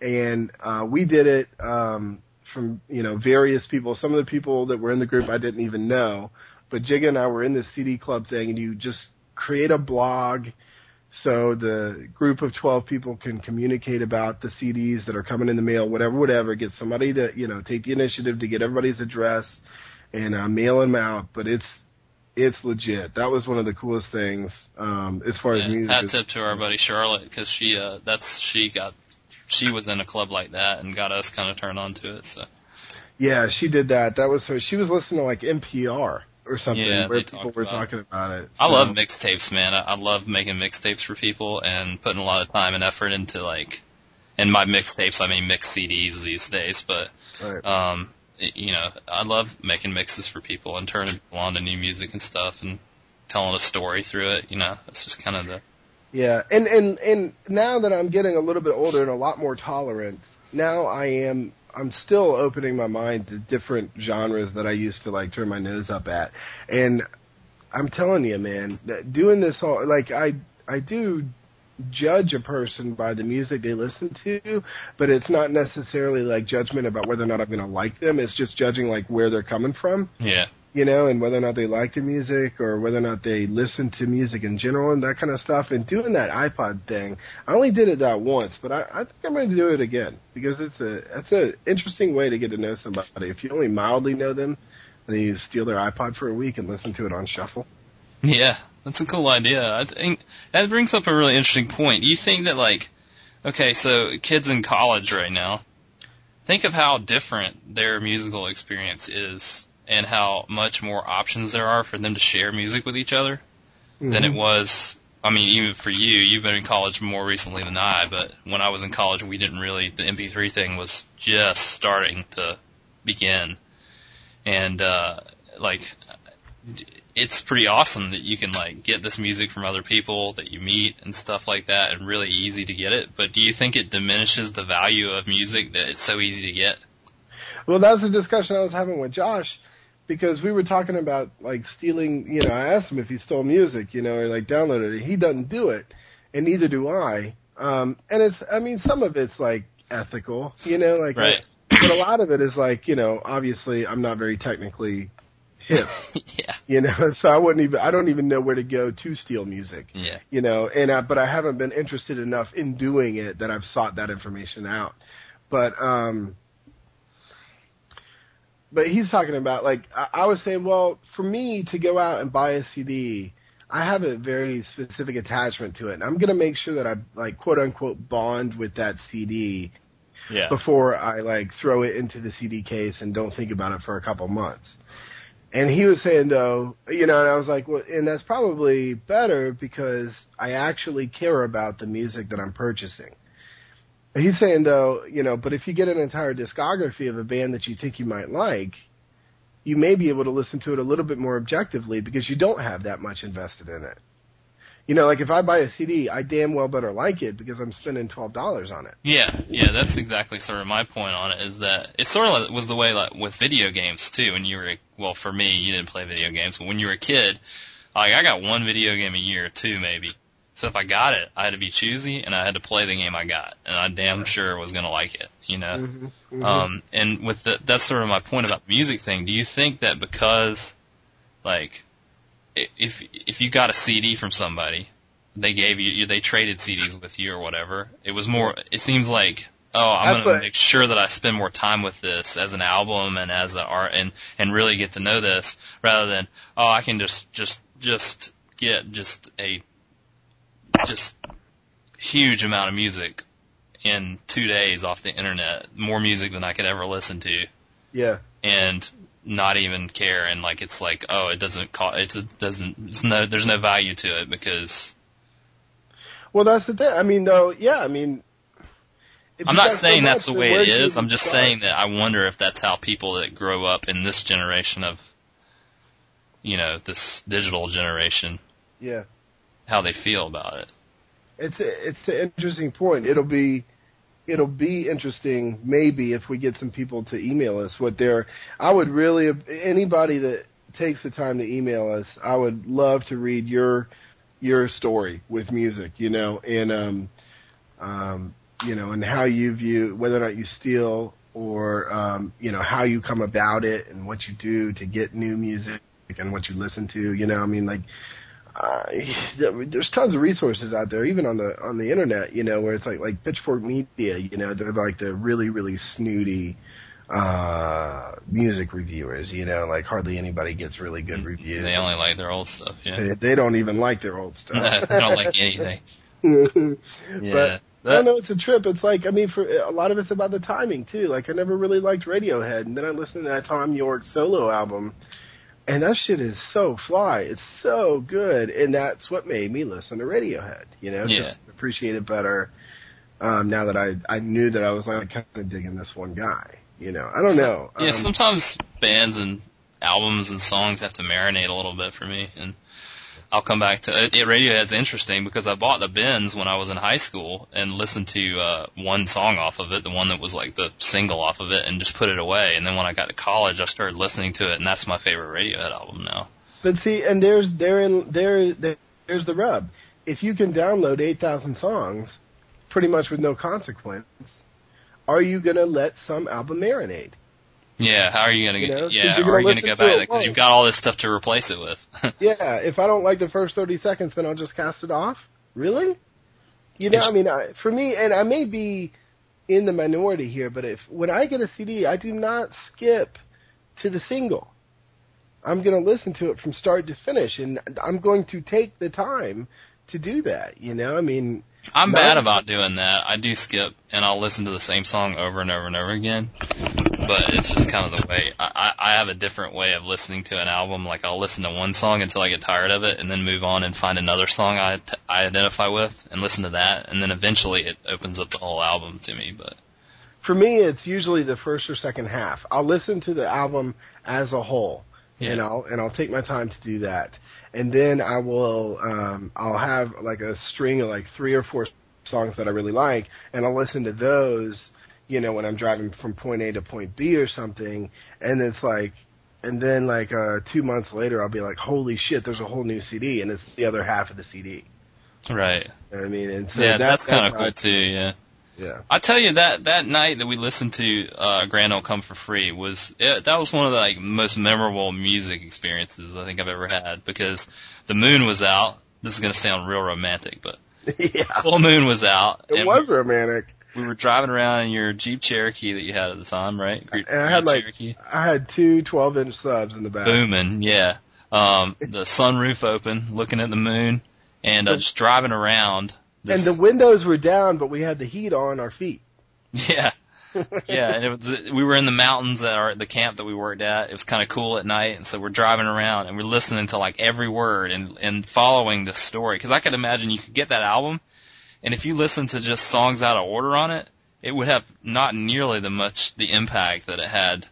The way that we listened to it, we listened to it from beginning to end and got the whole story and sort of got what he was saying Yeah. like I would hope that maybe he that was his intention was what we did, you know, it was like listen Yeah. to the whole thing and process it, and that was- that was just it's awesome to have that sort of experience, especially in this day and age of disposable music and so easy to get music and Yeah.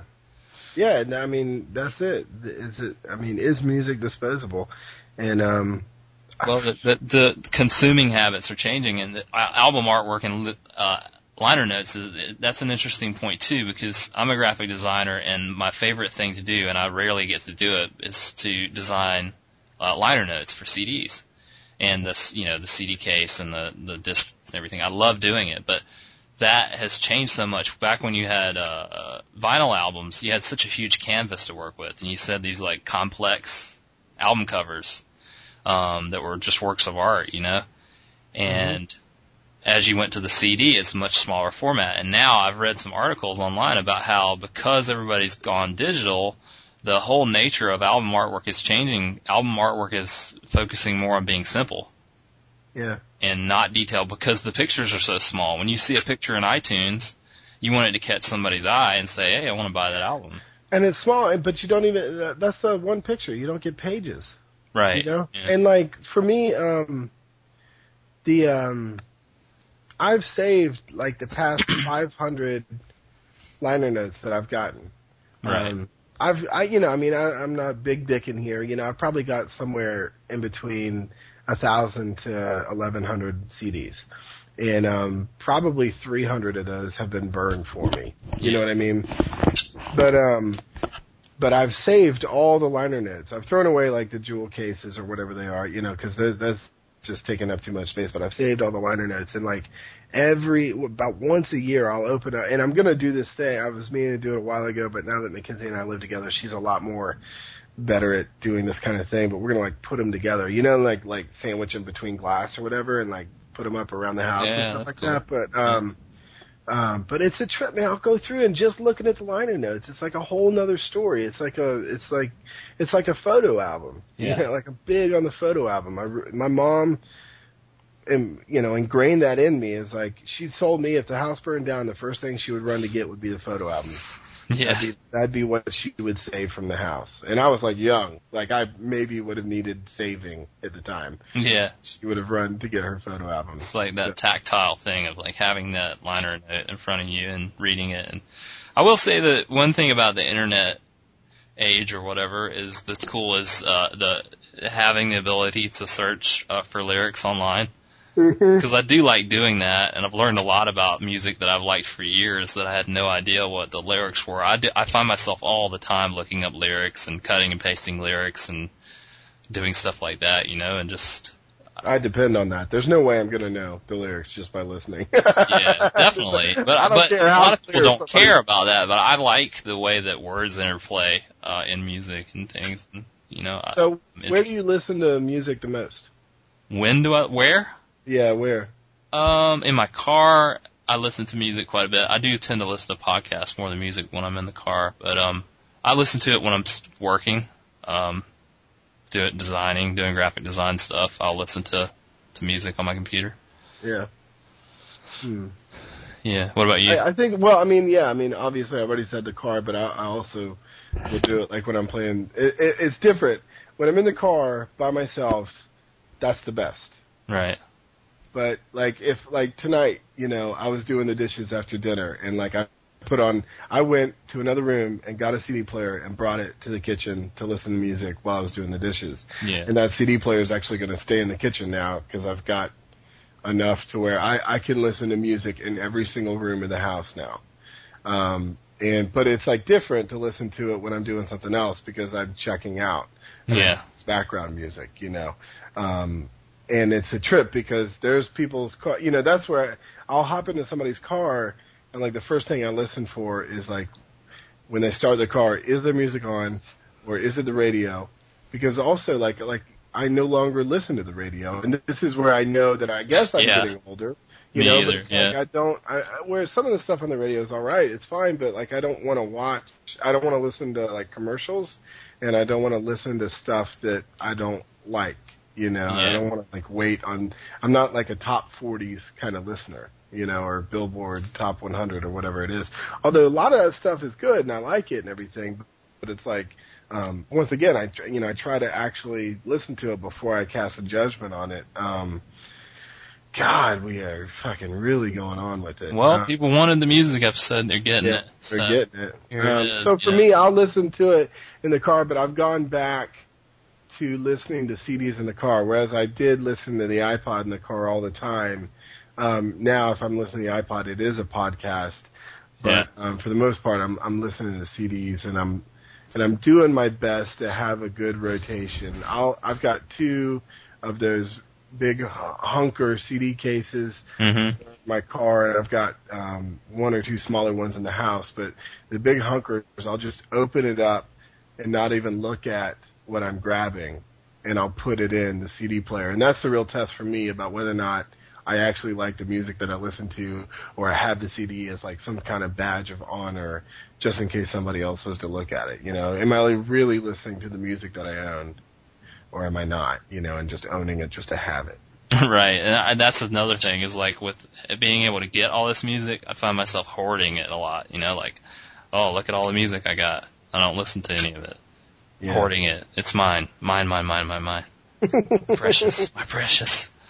Um, Yeah, I, I tell you one thing I cannot do while I listen to music is write anything. I cannot No write. I cannot type. I don't know how to understand how people do that because I'm so invested in lyrics and things that I'll find myself just daydreaming about the lyrics and Yeah. thinking about what the person's saying and the, I see the words in my head and I just cannot do it. And that's the thing. I have a lot of CDs ripped to the hard drive of my Xbox, yeah. but I can't. There are certain games that I can't play because I can't. Like I can't play like a shooter game while listening to like you know Phish live at the Roxy or something like that. You know, it's like impossible because. Um, because I want to listen to the music more than I want to play the game. But if I'm playing like Peggle, it's fine. It's like I can pay more attention to the music than I do to the game and still enjoy myself. So that's funny. Yeah. Ow. Um, we've already done. I've already done guilty pleasures on episode two or three. Keep three. on going. Keep on rolling. What? I Uh, mean, we we can wrap this part of the show up if you want, unless you have other stuff. No, I'm uh, well. I'm looking at our notes. Um, for me, yeah. So I listen to the CDs.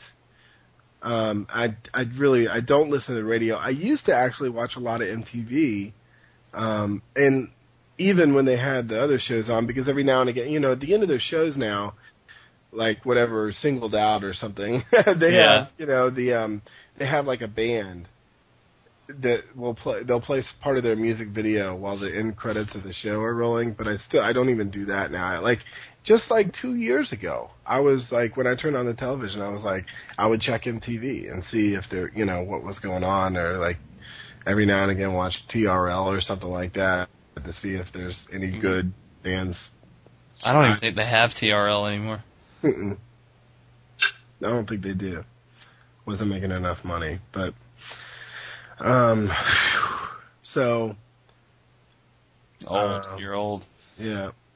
Um, taking a look. I don't think we need to get into overrated artists. No, you move on. Let's let's let's tip on the uh, the metal thing for a minute, just for for old Clave asked us if we were into metal. And Uh, um, and what's Josh.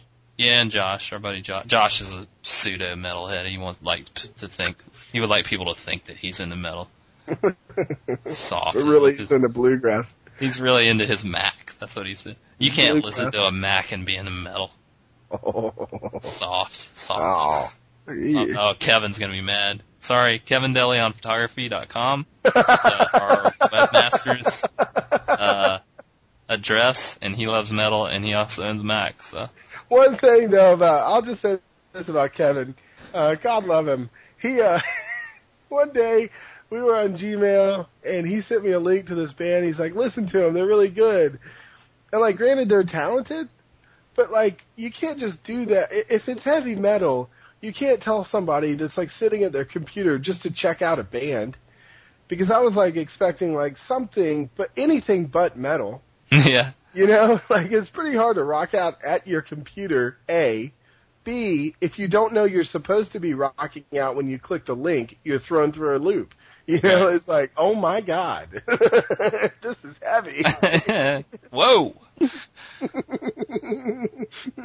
Yeah, Kevin's done that to me a lot. I, I've actually gotten from him though uh, some bands that I really like, like Dredg, this band named Dredg that he likes a lot. Um, he's got me into them, and Mastodon actually too. I think I got Mastodon album, but from listening at his house, I got into it.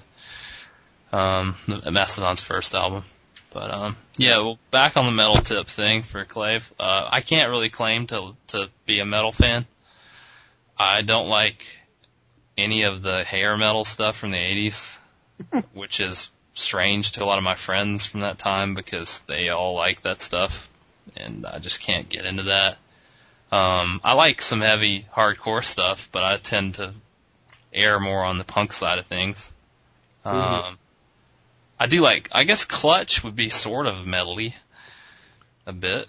They're just heavy. They're not They're metal. just They're kind of heavy, yeah. I don't know. I don't really know how to define the genres of that sort of hardcore stuff.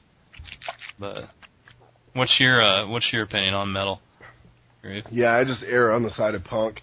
I don't know enough about the guitar to listen to like DragonForce and be like, wow, that's really hard to do. Right. you know, yeah. like I, so. Um, I, you know, um, I will say the Great Medical Disaster is probably my favorite metal band. Oh, that's a great band. that is a great band. England, right? Yeah. GM, GMD for short. Yeah, they um very little known band. Um, but I've not heard any of their music, but You haven't? Well, neither have I. yeah, But, uh, right. Apparently they're doing a photo shoot soon, so They're doing a photo shoot in an abandoned hospital. yeah, Uh, that's our buddy. out- We're selling our buddy Owen. Number one hater. Uh, Yeah, the number one hater this week. That's his band. He's in a band and they they pay to they pay rent in a studio to store their um, musical instruments in a closet that has a hole in it where they have to put a fire hydrant or a fire what is it a fire extinguisher in the hole of the floor of the closet that they store the music stuff in because rats the size of cats will come up out of the hole Get in the hole. and they pay for that so that's cool Yeah. Um. Yeah. So I, I do. will say that I like Mastodon.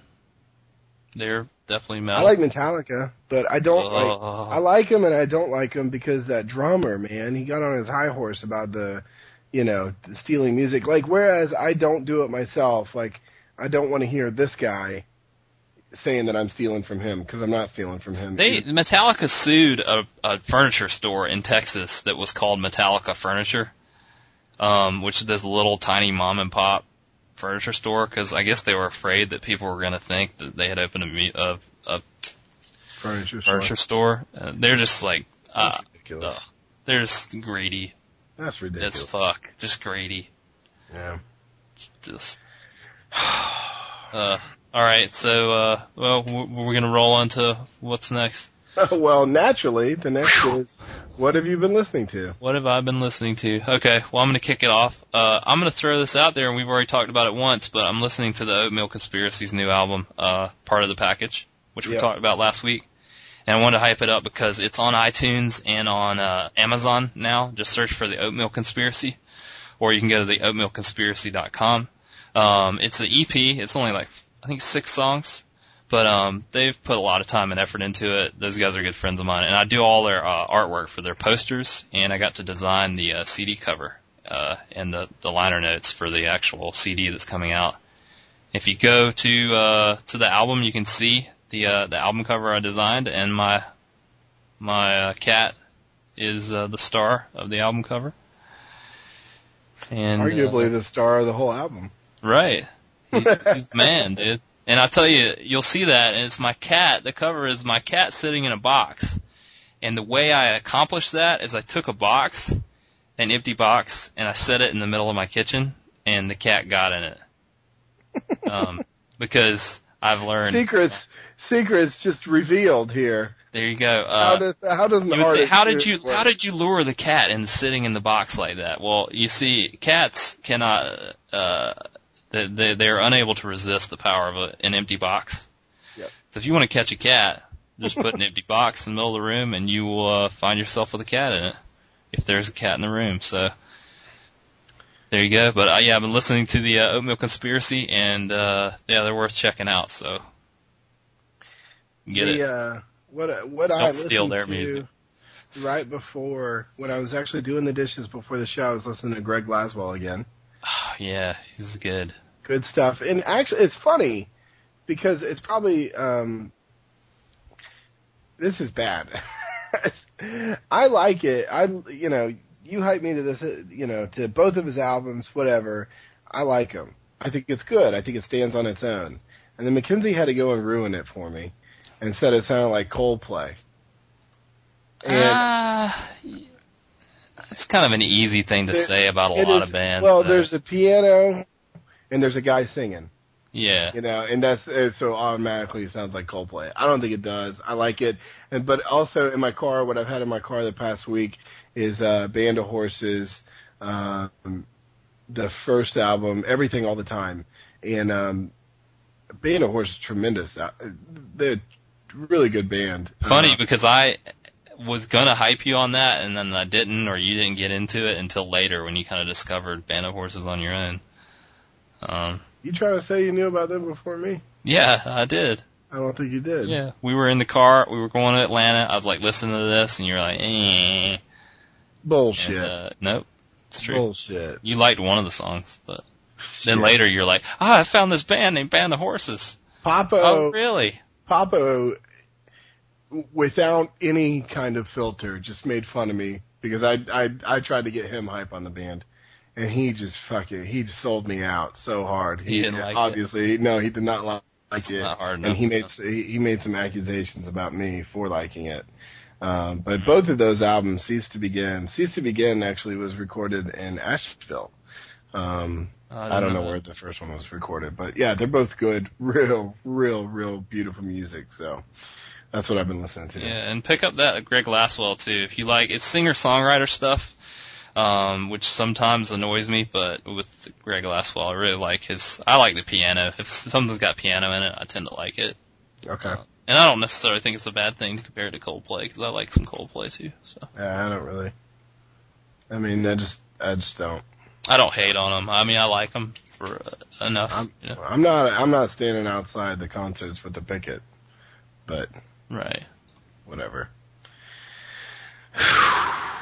What's the hype? Oof. This long ass podcast is the hype. Um, what's the hype? Okay, my hype, other than getting to see that Nine Inch Nails Jane's Addiction show, um, I'm gonna say my, uh, I, I got to experience my girlfriend's cooking this week, twice. Yeah. And I had no idea that she was such a good cook. And so I think that's pretty hype because I am not a good cook.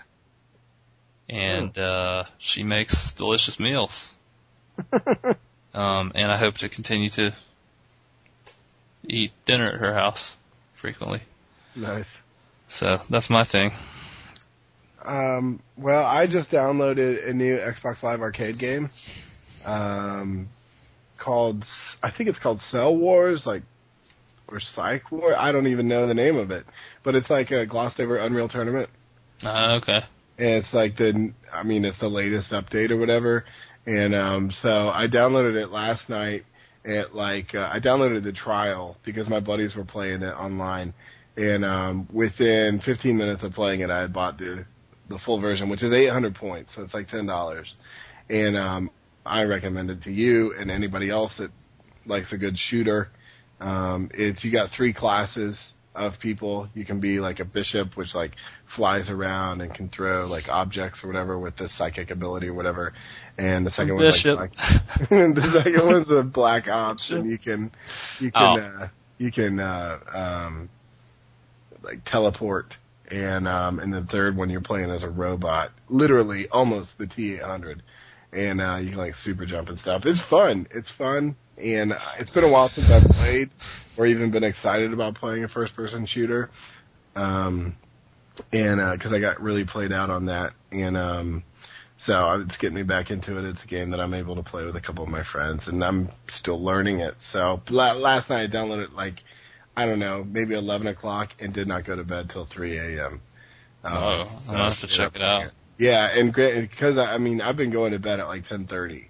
Yeah. And for me to stay up that late, I literally could not hold my eyes open anymore, and that's why I went to bed. And I woke up this morning with a severe video game headache hangover. so, hype. hype. Hmm, What's, uh, what's not the hype? Cats and dogs. Next.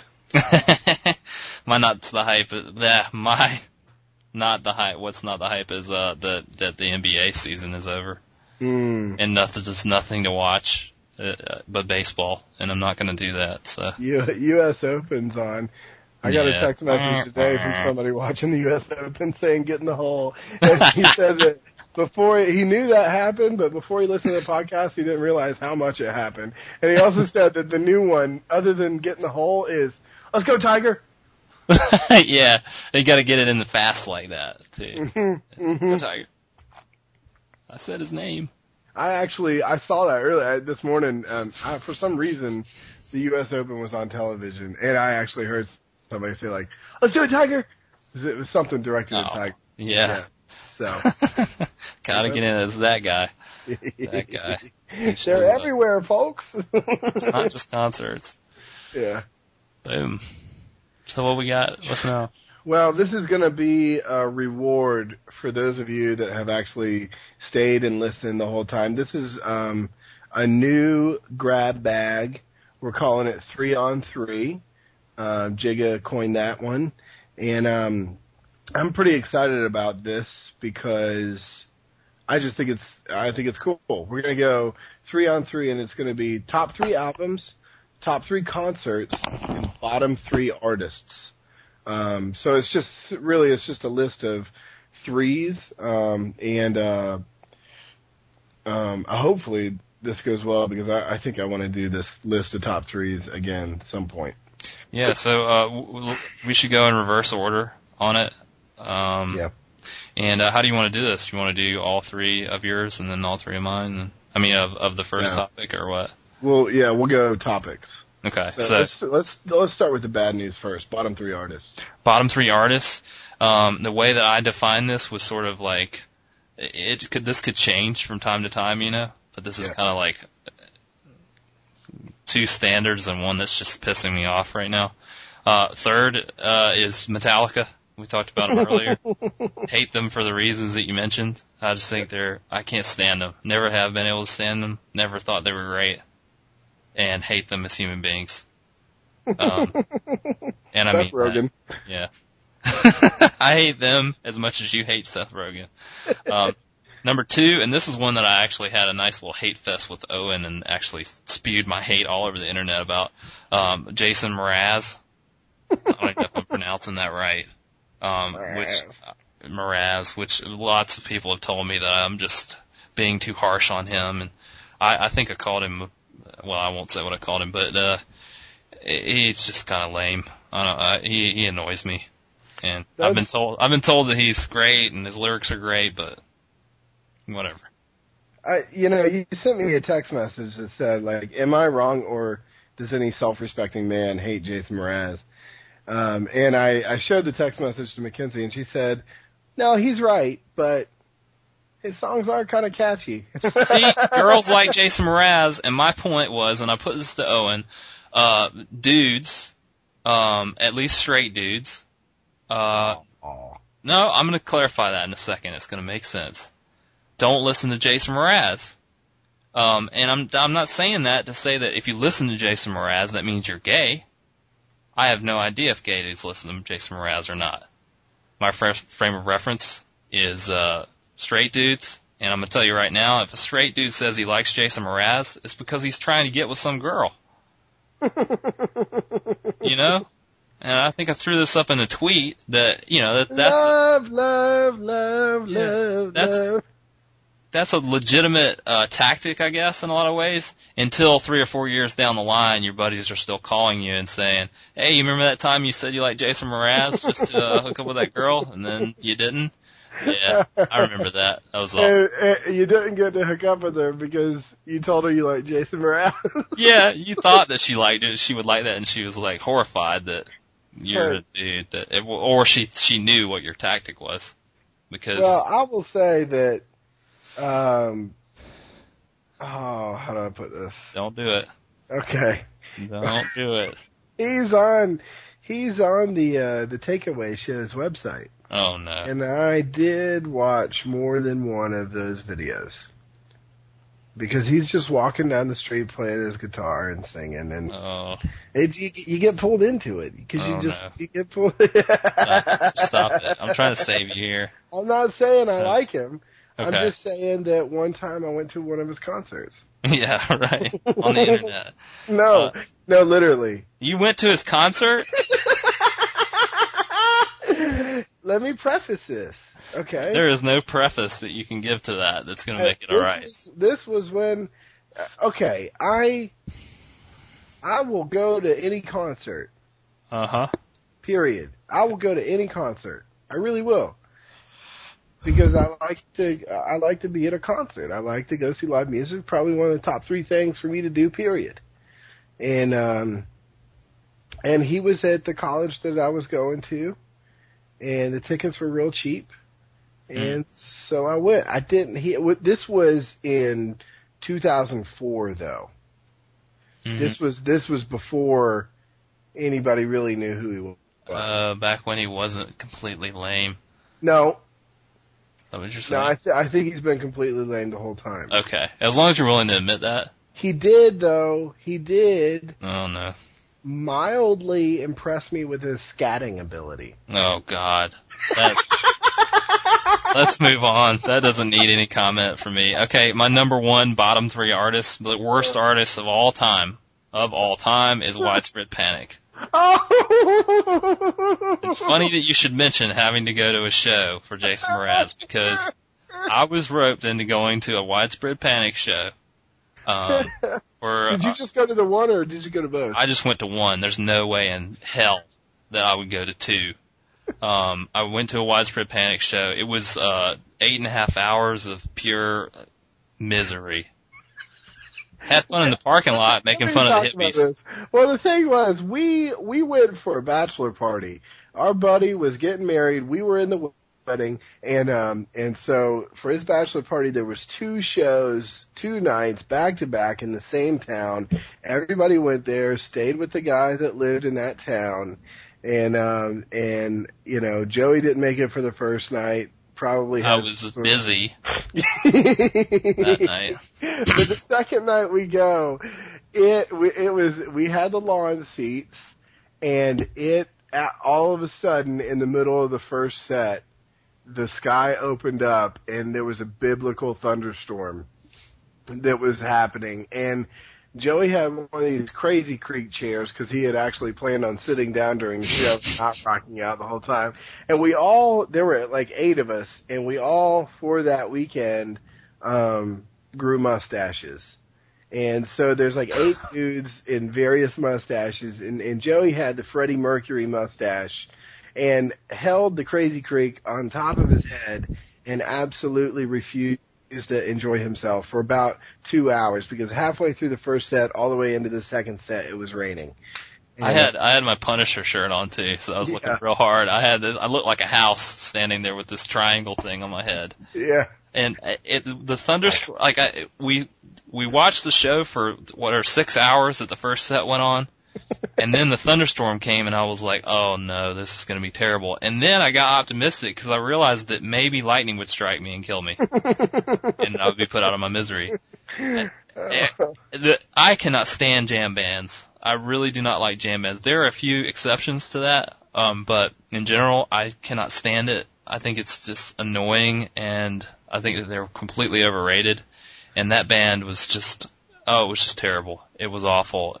At, at the end of every song, I cheered the loudest of anybody in that place because I thought it was the last song. Every time. I was praying that it was the last song when they'd finish a song because every song, they only played four songs in that eight hours. Every song lasts like four hours. And I would just scream and yell, "Oh, this has got to be the end of the show!" And then the second set started, and that went on for eight hours. And then the encore was like most bands do three or four songs. They did like 20, they did 20 too. minute songs. They did too. Oh, it was just miserable. And I just, on top of it, if it, if I if I had any kind of uh affection for that type of music at all, it might be one thing. But I cannot stand jam bands, and I cannot stand bluegrass. I would rather listen to someone cut through sheet metal with a chainsaw than listen to either of those two things. So there you go. There's your dose of hate. There it is. And I actually, I really, I enjoy them.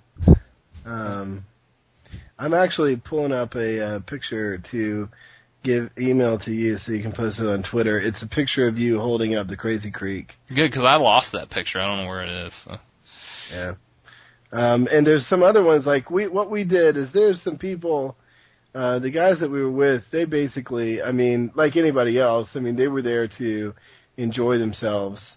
Um, and so they spent most of their money on like beer and stuff like that. Maybe they ate a little bit of food, but, but Joey and I don't drink. And so we wound up, uh, we, we bought some fried chicken. and we were we were hiding behind my car trying to eat it without anybody else noticing it, but inevitably um, our greasy fingers sold us out, and uh, some people were like, "Oh, you guys got some chicken? Let us have some of that Let us have some of that Greedily chicken." Eating the fried chicken, hoarding yeah, it. Yeah. hiding, hiding behind people, hiding behind a car to eat some chicken. and one of our buddies, Jake, wore a um, an, a, a t-shirt that he loved.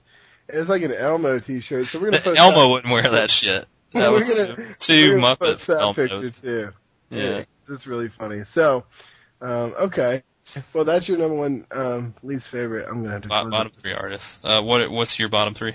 I'm about to piss some people off, Oh, and I want to. I want to. I want to say it like real fast. All three of them as No. fast as I can, so Be nobody. proud. Be proud of the eight. Be proud. All right. These Yeah. are in no particular order. Uh, okay, no, I'll put them in an order. Number three is Pink Floyd. Oh yeah, boy, I like Pink Floyd a lot. Yeah? Well, fuck you, Pink Floyd. okay. Shitty. I don't give a shit about the dark side of the moon. I'll just say that. And uh, fuck the concept of matching up a movie with a CD. And I don't want to go to some theater with all these indie assholes to play the CD along with the movie. I don't even like the movie. Meh. Number two, um, the Beastie Boys. Can't get with you on that either. I know, I know. Usually No, when I say this stuff, I thought everybody. You're the only person on the planet that doesn't like the Beastie Boys. well, My mom likes the Beastie Boys. I don't, I don't have a license. My to- mom likes Celine Dion and the Beastie Boys, and that's it. well, that fucking voice, man, it's annoying as shit. There's three of them. Whoever says it, Mike D, whoever it is, sounds like a fucking castrated Mike. D, come and rock the sure shot. All right, come on. And then uh number one, bottom three artists. This is uh we just talked about how much we like music, and this is really gonna just make my argument invalid. Uh, least favorite band is the Beatles. Oh, I knew you were gonna say that. Yeah, Uh. they just it's they're not that good. And they're- I I can't really agree with you on that. I think that they get overplayed a lot, and I, I go through phases where I don't like them as much. But I I like I like the Beatles. I have the to. best thing that happened to the Beatles was Danger Mouse. That's the best thing that happened. oh, to that's sad. They put Jay Z on the track. I'm serious. Fuck the Beatles, and fuck you for telling me the White Album's good. So fuck you. Me? No, I didn't tell you that. you, you who says the Uh, Beatles are good, the generic you. Man, Maria's. Maria's not gonna be happy with you. Well, this is the this is for you, Maria. I'm counting up my change right now, just so you know. I haven't forgot about that fifty dollars I owe you. I'm serious. I'm serious. We got Yes. rolled up pennies. I'm saving up my rolled up pennies to spend more on the pennies to mail you than actual fifty bucks. But I'm going to do it just to spite you. And I'm surprised we haven't gotten any. Oh, well, this isn't a live show. Shit, we're gonna get a lot of emails tomorrow about me saying the Beatles suck. So don't even send me an email because I'm just gonna respond. Fuck you. He can't if he, if he says this sort of stuff, you just can't you can't get through to him. So I know. I'm in thick Yes, denial. I I don't care how many bands they influence because the I bands just- they influence are better than them. oh man, I ha I like the Beatles. I can't I can't get with you on that. All right, Well, I don't want to hold, hold your hand, so let's okay. go. What's the, we're gonna let's do top three concerts. All right. You want me to go first? I'll I'll do it since I went second last time. Go for it. Um, number three on my top three concerts was actually one of the more recent concerts I've been to. It was one of the last concerts I went to when I lived in Knoxville. Was TV on the radio. Yeah. Um, I had never heard of the band um, until about two months before I went to see the band, and um, it was one of these times where you you listen to a band, and you like you don't understand how you lived before you listen to them, and uh, that's how much they impacted me at that time. I really really fucking loved them. Went out got all their CDs, and that's all I listened to for two months, literally, and then. I got to go see him live, and it was just one of those where like the energy was up, and I was with somebody that really I was with the guy that turned me on to the band, so that was cool, and um and it was really I'm still self conscious about saying I hate the Beatles. Anyways, um, fuck it, I don't have to apologize. The um so it was just really it was just one of those. I mean, it was a great show of a band that uh, I was like at my peak of really really liking them, and I actually ran into them before the show started. And I'm I'm the type of person that like I'm not gonna call you out if you're like you know I've, I've you know I mean like I ran into like Robin Williams and Terrence Howard or whatever that that guy's name is in Central Park in New York when they were filming a movie, and lots of people started like I recognized who they were before like it, other people did, and then all of a sudden it was just like waves of people trying like getting pictures with them and getting their autograph and that kind of stuff. But it's like I, I didn't do that, you know. I just don't like what the fuck, you know. Like what is what good does that do me or them to do that? But these guys were, were um, sitting outside at this eating dinner at this outdoor cafe that I was going to eat at, and I, I recognized them. I was like, "Holy shit!" And they look at me, and I was like, "Hey, thanks for coming to Knoxville," and went on in. You know, like that's all. I got. but it was really cool, you know, to do Yeah. that. But it really wasn't even their decision to come to Knoxville, anyways. You know, it was probably Yeah. their managers. Anyway, They were like, "We're in Knoxville. Where the fuck are we?" yeah. Number two show was uh, my first my first string cheese. Oh God, your argument is invalid. the, the first string incident show I ever went to was with um, Papo and Delaney, and they uh, came in from out of town, and we went to this show together, and the three of us. Uh, we were all dressed real funky and we had some seats in the middle of this theater, but as soon as the lights went out, we stood up and ran down to the front and we had our own little zone there. And the thing about that was that usually, you know, we talked about it, in the front you get pushed up against, but we were dancing so much and so like very outrageously dancing the entire time that not once did we get pushed or nudged or nobody even tried to come near us. Well, and to be fair, you're three hefty dudes. So. Yeah, we were big guys, and we had a lady tap. Uh, she tapped Popo on the back of the shoulder, um, and had us turn around and said, "You guys need to go on the road with Phish and dance, and that's how you can support yourselves." like people will want to pay to see you dance because Papo can move his hips as well as myself. And it was the the funny thing was about halfway through the show, they're looking at me and they're like, you know, like trying to talk about the show and that kind of stuff. And I had not told them, but I yet, but I had never even listened to one string cheese incident song before in my life. And I went, it, but it was great. It was real fun, really good music, and that's what got me into the band. I I've listened to the band now. Anyways, um, and then the number one concert I think I ever went to um, was when I was much younger. I was in about fourth grade, oh boy. and uh, it was an MC Hammer concert. and uh, Great. MC Hammer's ho- uh, hot again. He's hip again. So. well, Boyz II Men opened up for MC Hammer. no way. I would straight go to see Boyz II Men right now. I would too. I I would too. Boyz II Men, ABC, BBD.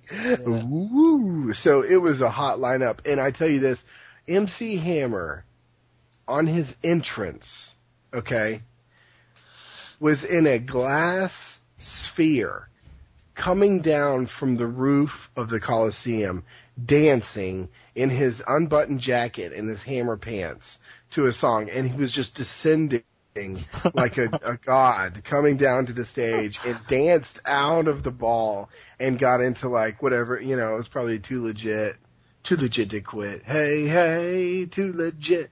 So it was good. It was, he played the Addams Family song and I had, I had all his tapes when I, Yeah. when, when I was a kid. Have you seen him? Tell me, have you seen her?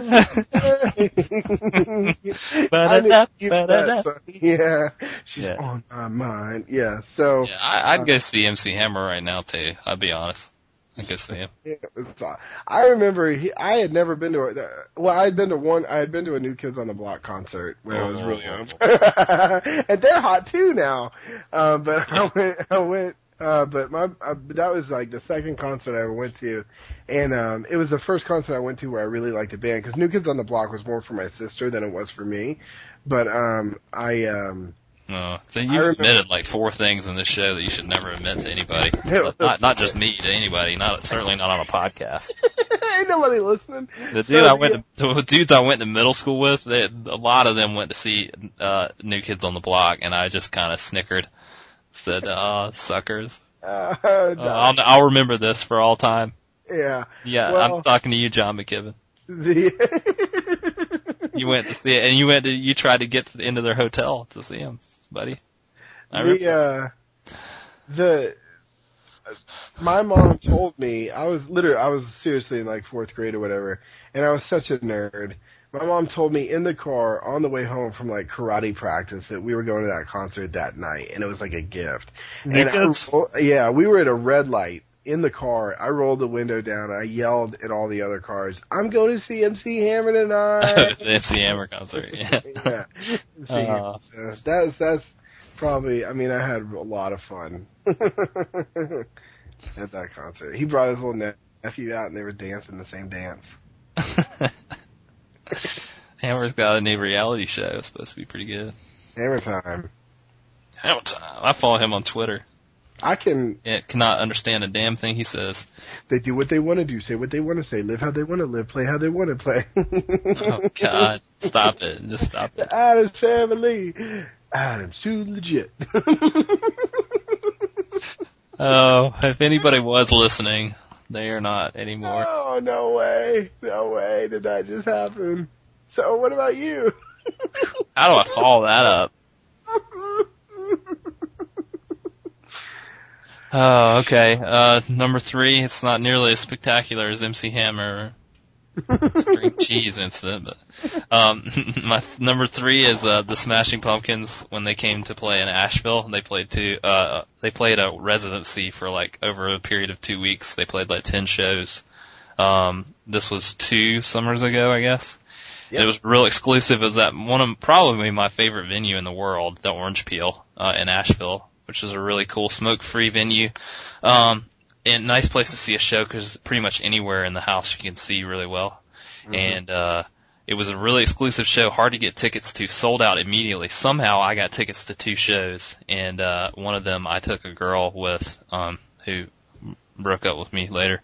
But, um, the other show was uh, uh the, the other show I took you to. Yep.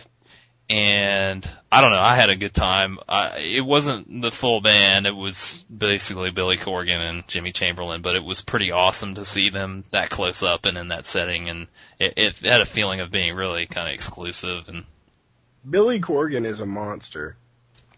what do you He mean? is he I have never seen somebody that big in my entire life. Oh yeah, he is like this big gangly he is creature a with big googly eyed freak. Yeah, but they were uh they they put on a good show. A lot of people have criticized those shows apparently because they didn't play their old stuff, but they played a, a lot of music. They played today. yeah, they did. They did. They I I was plenty happy with all the songs they played and they played a lot. They played for like 3 hours I think and um they played a couple songs that they wrote during that week and stuff. It was just kind of neat because they were playing around with a lot of different songs and The I really appreciated the fact that they allowed any type of recording device in. Yeah, that was really cool that you could record it on uh, video or however you want to record it. And I actually have all the shows, uh, the bootlegs, of all the shows. Yeah, and you you gave me the copies of the of the show that we went to, and I actually that was one of my random picks out of my CD case last week. Sweet man. Yeah, was that's like actually some pretty good recordings of the shows. I, I love getting the recording of the show that I've gone to. Yeah. Um, it's kind of cool to have that record. Uh, that's one of the benefits of the digital age, I think. Yeah, as actually as I told you that nobody could sell their tickets for Phish, I sold a ticket uh, for Phish to Jim Halpert, Mike O, Yeah. um, for a copy of the show. oh, that's cool. Yeah, he's gonna mail me the the CDs. It's uh, it, it's cool to have that record of the show that you've seen.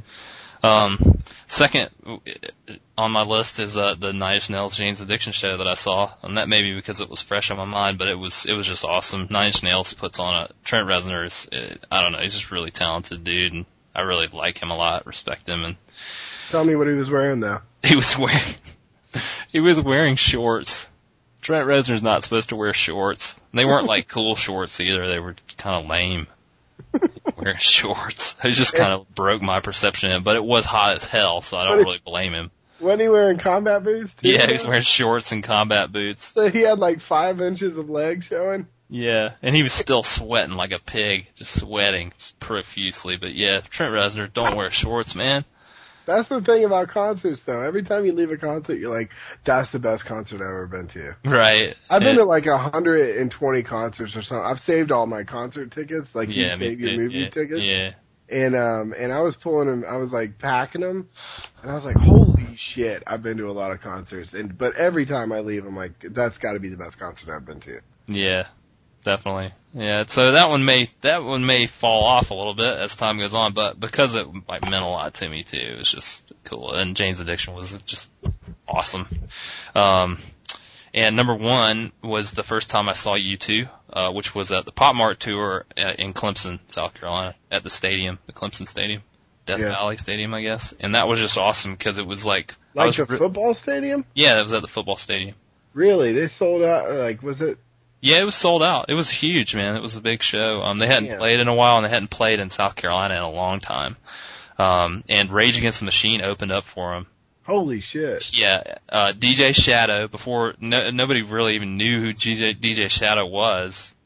Um, and uh, then following him was uh, Rage Against the Machine. Right before they broke up, I think. Um, and uh, we After got there. Battle of Los Angeles? No, I guess it was before that. It was '97. It was '97, so I don't know when they broke No, up. It was in between Evil Empire and Battle of Los Angeles. Okay. I'm not a huge Rage fan, but I was, I'm, I'm proud to say that I saw them back then. Yeah, they, they were sure. awesome. Fucking Um, riot breaking out, I'm sure. Nobody was there. Nobody was there for Rage Against the Machine. Fuck me. There was like two people in the stadium, they seriously. were they were busy listening to the Beatles. yeah, in the parking lot. But, uh, the Rage was awesome and then U2 was just awesome. I loved that. They had these huge video screens for that show and, uh, I don't know, I, it was just awesome to be able to see it and it, it felt like a real tiny show even though it was a huge stadium show and the best part was I got to go with, uh, one of my best friends from high school, Ben, and, uh, my buddy P Dog, who you've met. Yeah. and it was P Dog's birthday, and it was just a cool show. And I don't know, they came out in this giant disco ball lemon for the encore, and I don't know, it was awesome. Uh, sort of honorable mention on the same tip is for uh, the U2 show I saw in Tampa on the last tour because we got picked to go down front, and I was about ten feet away from them for the whole show. Right next to this bitch right here. Yeah, exactly. I really was. So Yeah. yeah, I had to threaten to kill some college uh, girls. I'd say honorable mention for me was um going to see G Love and Special Sauce at, in Knoxville because that that was a band that I like. That not really. That was a band that I got from being at camp that nobody else in Knoxville really listened to or liked, and not too many people really got into them. Like when I brought it back or whatever, it wasn't like that. But it was like I l- had listened to them for like I don't know eight years, and owned all the CDs and everything like that. And really liked G Love. I think he's a cool, talented dude. He's got his own like YouTube channel where like he'll like just set up shop somewhere. Like he was in front of the Notre Dame or whatever and just set his camera down and started playing a song into the camera. Nobody really recognized him. He had his hood on, that kind of stuff. He does stuff like that. Yeah. And uh but but so after having listened to him for so long and I missed out the last time this is a trip, the last time that they were in Knoxville before that was the uh three days before I turned eighteen. And I was at um I was seeing Leftover Salmon at a free concert Oh, downtown. yeah. And he came on and played harmonica for their encore, and they were like, "Yeah, G Love's gonna be down at you know at whatever it was. It was called uh, Blue Cats, because it the the club is closed now. But um, he's gonna be at Blue Cats, and I was it was three days before I was 18. I couldn't get in, Oh, and um, and then you know like five six years later, they come back through town, and I got to go see him. And the venue is only like I don't know, it was maybe 500 people there, and it was all standing room only. And um, so it was cool. It was up close and personal. I the two times I've gone to see G Love, he canceled both times, and I actually went to the show, and he just didn't come. Um, that one time was at Bele Chere in Asheville, and to Yeah. replace him, they put uh, Cravin' Melon on, awesome. and that was awful. So I left. Um, I was disappointed that I didn't get to see him, but. All right, uh, top three albums. We're we're we're reaching the end. Yeah, we're at the this two and a is half about- hour mark. Um, Are we? yeah. Uh, top three Oh, albums. yeah. Yeah, you wanted the Did show, you so so? you Did you so? people are going to complain this week. Just stop listening. Just stop listening whenever you want, and that's how long the show is for you. Yeah. Um, okay, top, much. Top three albums. Uh, number three is uh, Who's Next by The Who. And these are personally top three. I'm not saying these are greatest albums of all time. Right. They're they're my now, top now, three. time out. How do you? Is this? You can listen to this CD over and over and over and never get tired of it, or is it? You don't necessarily listen to it all the time, but you think it is one of the top three ever. These are basically the three album, three of the albums that I can listen to every song and not skip. Okay. Um, not quite so much Who's Next, um, but it has enough of the stuff that makes me like the Who on it. It's got uh it has Baba O'Riley on it, which Yeah. I love that song, and uh, Won't Get Fooled Again, and several other songs. Um, just one of my favorites. Um, okay. that album played a big part in the movie Summer of Sam, which I really like a lot too, and kind of cool. Um, montage to some of their songs in that movie. Um, number two is Siamese Dream by the Smashing Pumpkins, hmm my favorite Smashing Pumpkins album, and I can listen to every single song on that album and never get tired of it. And number one is Achtung Baby by U2, which was the first U2 album I got, really the first album that I bought on my own from anybody. Mm, And I still love that album. Still my favorite. nice. Boom. For me, uh, ATLiens, and it's pretty much the same. Like these, well, these not only represent like a huge part of my life, but also albums that I can listen to all the way through, never get tired of, Yeah. not skip a single track. You know, it's not that I listen to them all the time. It's just that the oh yeah, that's on. Okay, that's fine, and it stays in the CD player for a week. Yeah. know. Um, ATLiens uh, by OutKast, and um, you know, I've already talked about that. Um, number two um, is Graceland by Paul Simon. Mm, it's a good album too. Oh. It is, yeah. It used to be my number one, um, and Yeah. it's all it, it's always been in the top three. It's never left the top three for me. Um, and that actually, my stepdad um, had the tape, Ah, yeah. and that was um, that was what we listened to in the car all the time. Because like everything else that he had, like I didn't like or whatever, whatever. So I'd always ask him to put that tape in, and that's when I first like, you know, that was my exposure, like, you know, kind of like worldly music. It's not entirely worldly, but he did go to, you know, I mean, he went to Africa and to South Africa, and then he went down to the Bayou in Louisiana. He got a bunch of different musicians. I mean, that's where Ladysmith, you know, Black Mambazo got on to an, a big album, you know, and, and got Yeah. real famous off of that. So it's good, good, good music. Um, and then number one album, the, the only perfect album ever made. wow. It is perfect in every way, and um, it's just a miracle that it happened.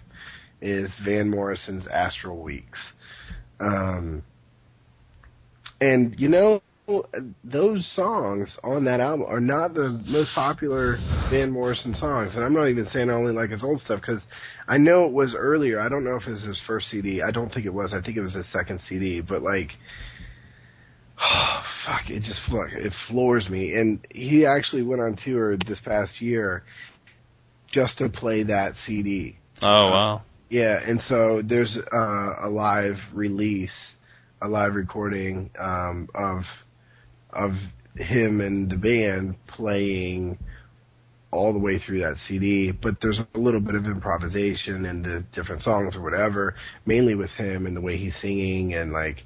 Um, he goes off on like like free verse and shit like that, and a couple of the songs is like, I don't know, the dude is real weird. It's pretty weird. That album's pretty highly regarded by a lot of people. I, I'm not, I don't, I'm not well versed enough in Van Morrison. I, like I said, I think last week when I was mentioning my, what I was listening to, I really like that song, It's All Over Now, Baby Blue, which was written by Bob Dylan, but I really like his version of that. The Um, I think that any person that likes music, period, that just enjoys music, like even the person that really enjoys heavy metal, I think could probably listen to this album and like and be cool with it. It's like know? it seems to me like his music is that kind of music you could just put on in a room and people would be happy about it. You just Yeah. put it on while you're doing other stuff or cooking dinner or something or having people over and it's just Well- just have playing. It's not just that though. Not for me. Well, I'm not. I'm not limiting that to that. I'm just saying it's like one of those. He's one of those artists that you can just. You, you don't have to worry about people not liking it or something. Right. Yeah. Like, yeah. Right. play, yeah. You know, like yeah. it, it, it can be background music if you want it to be. Totally. Just be. appropriate for any situation. Yeah. That album especially because it's not too overwhelming. Like like if you put Brown Eyed Girl on, people are gonna be like, "Oh my god!" Yeah. But it's yeah. not. You're not gonna find Brown Eyed Girl or anything that even closely resembles it on this album. Yeah.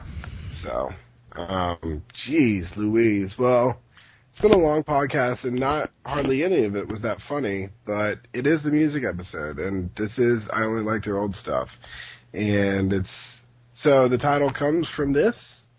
And I think a lot of it is us trying not to take ourselves too seriously, but being that guy ourselves. Yeah. This is our Yeah. chance to be that guy ourselves. So. Yeah. You asked for the music episode, damn it, so here you go. So everybody send your email complaints in and I'll file them in the, the garbage can with the rest of the suggestions and Apologies On go to um, Mr. Columbia for not mentioning Biggie. And you just there- did. Somebody else had asked us to mention some band and I can't remember. Oh, oh, it was um it was Dustin down in uh Houston, Texas wanted us to talk about Jack White, who's in three Oh, different yeah. successful bands and I, although he is talented, he's real good, and I actually have been listening to some Raconteurs lately. Um, it's very specific for me. I got to be in a specific mood to listen to that. I like the White Stripes. Yeah, it's good. I like Meg White. Yeah. Well, there you go. yeah. I thought you were going to drop a Biggie reference when you were talking about your tape breaking. And there's some, and then, and then Juicy, there's something about till my tape. I, I let my tape rock till my tape pop. Yeah, there's one for you, Mikey. There you go. I feel good. Yeah, I think that this one's really gonna put us over the top. Yeah, it's gonna put us over the top. Bunch of assholes talking about how they hate the Beatles.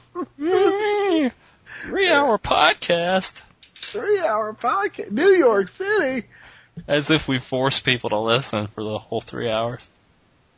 You know, you could break it up into multiple sittings. S- save it for the week that inevitably we miss again. No, that's not gonna happen. Yeah, it is. No, it's not. I'm taking next week off. I'm going on vacation. People are gonna, the, the friends of ours that listen to this while they're at work, they're gonna reach this point and be like, holy shit, it's time for lunch. yeah, yeah. This is a whole morning's worth of entertainment. Actually, we, we are going to miss a few weeks. Well, you could do it without me, but I'm not going to be here because I'm going to be in Spain, uh, Portugal, Where are you actually, uh, end of July for two weeks. Well, I'll have a series of guests on. yeah, bring some guests on.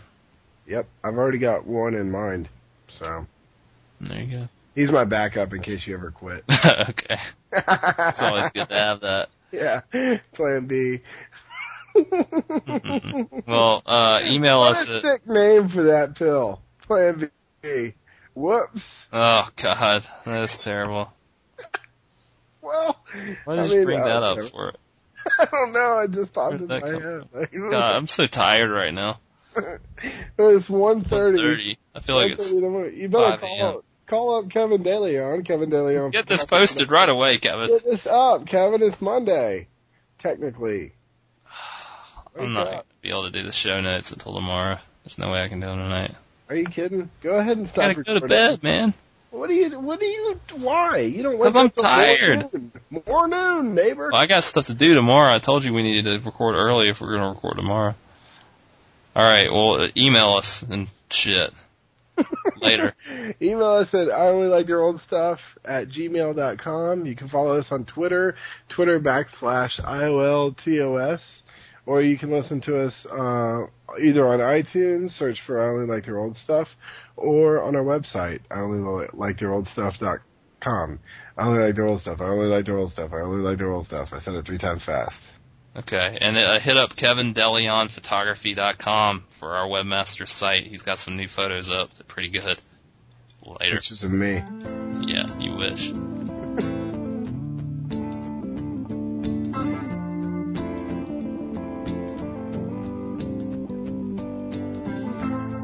Is it getting better?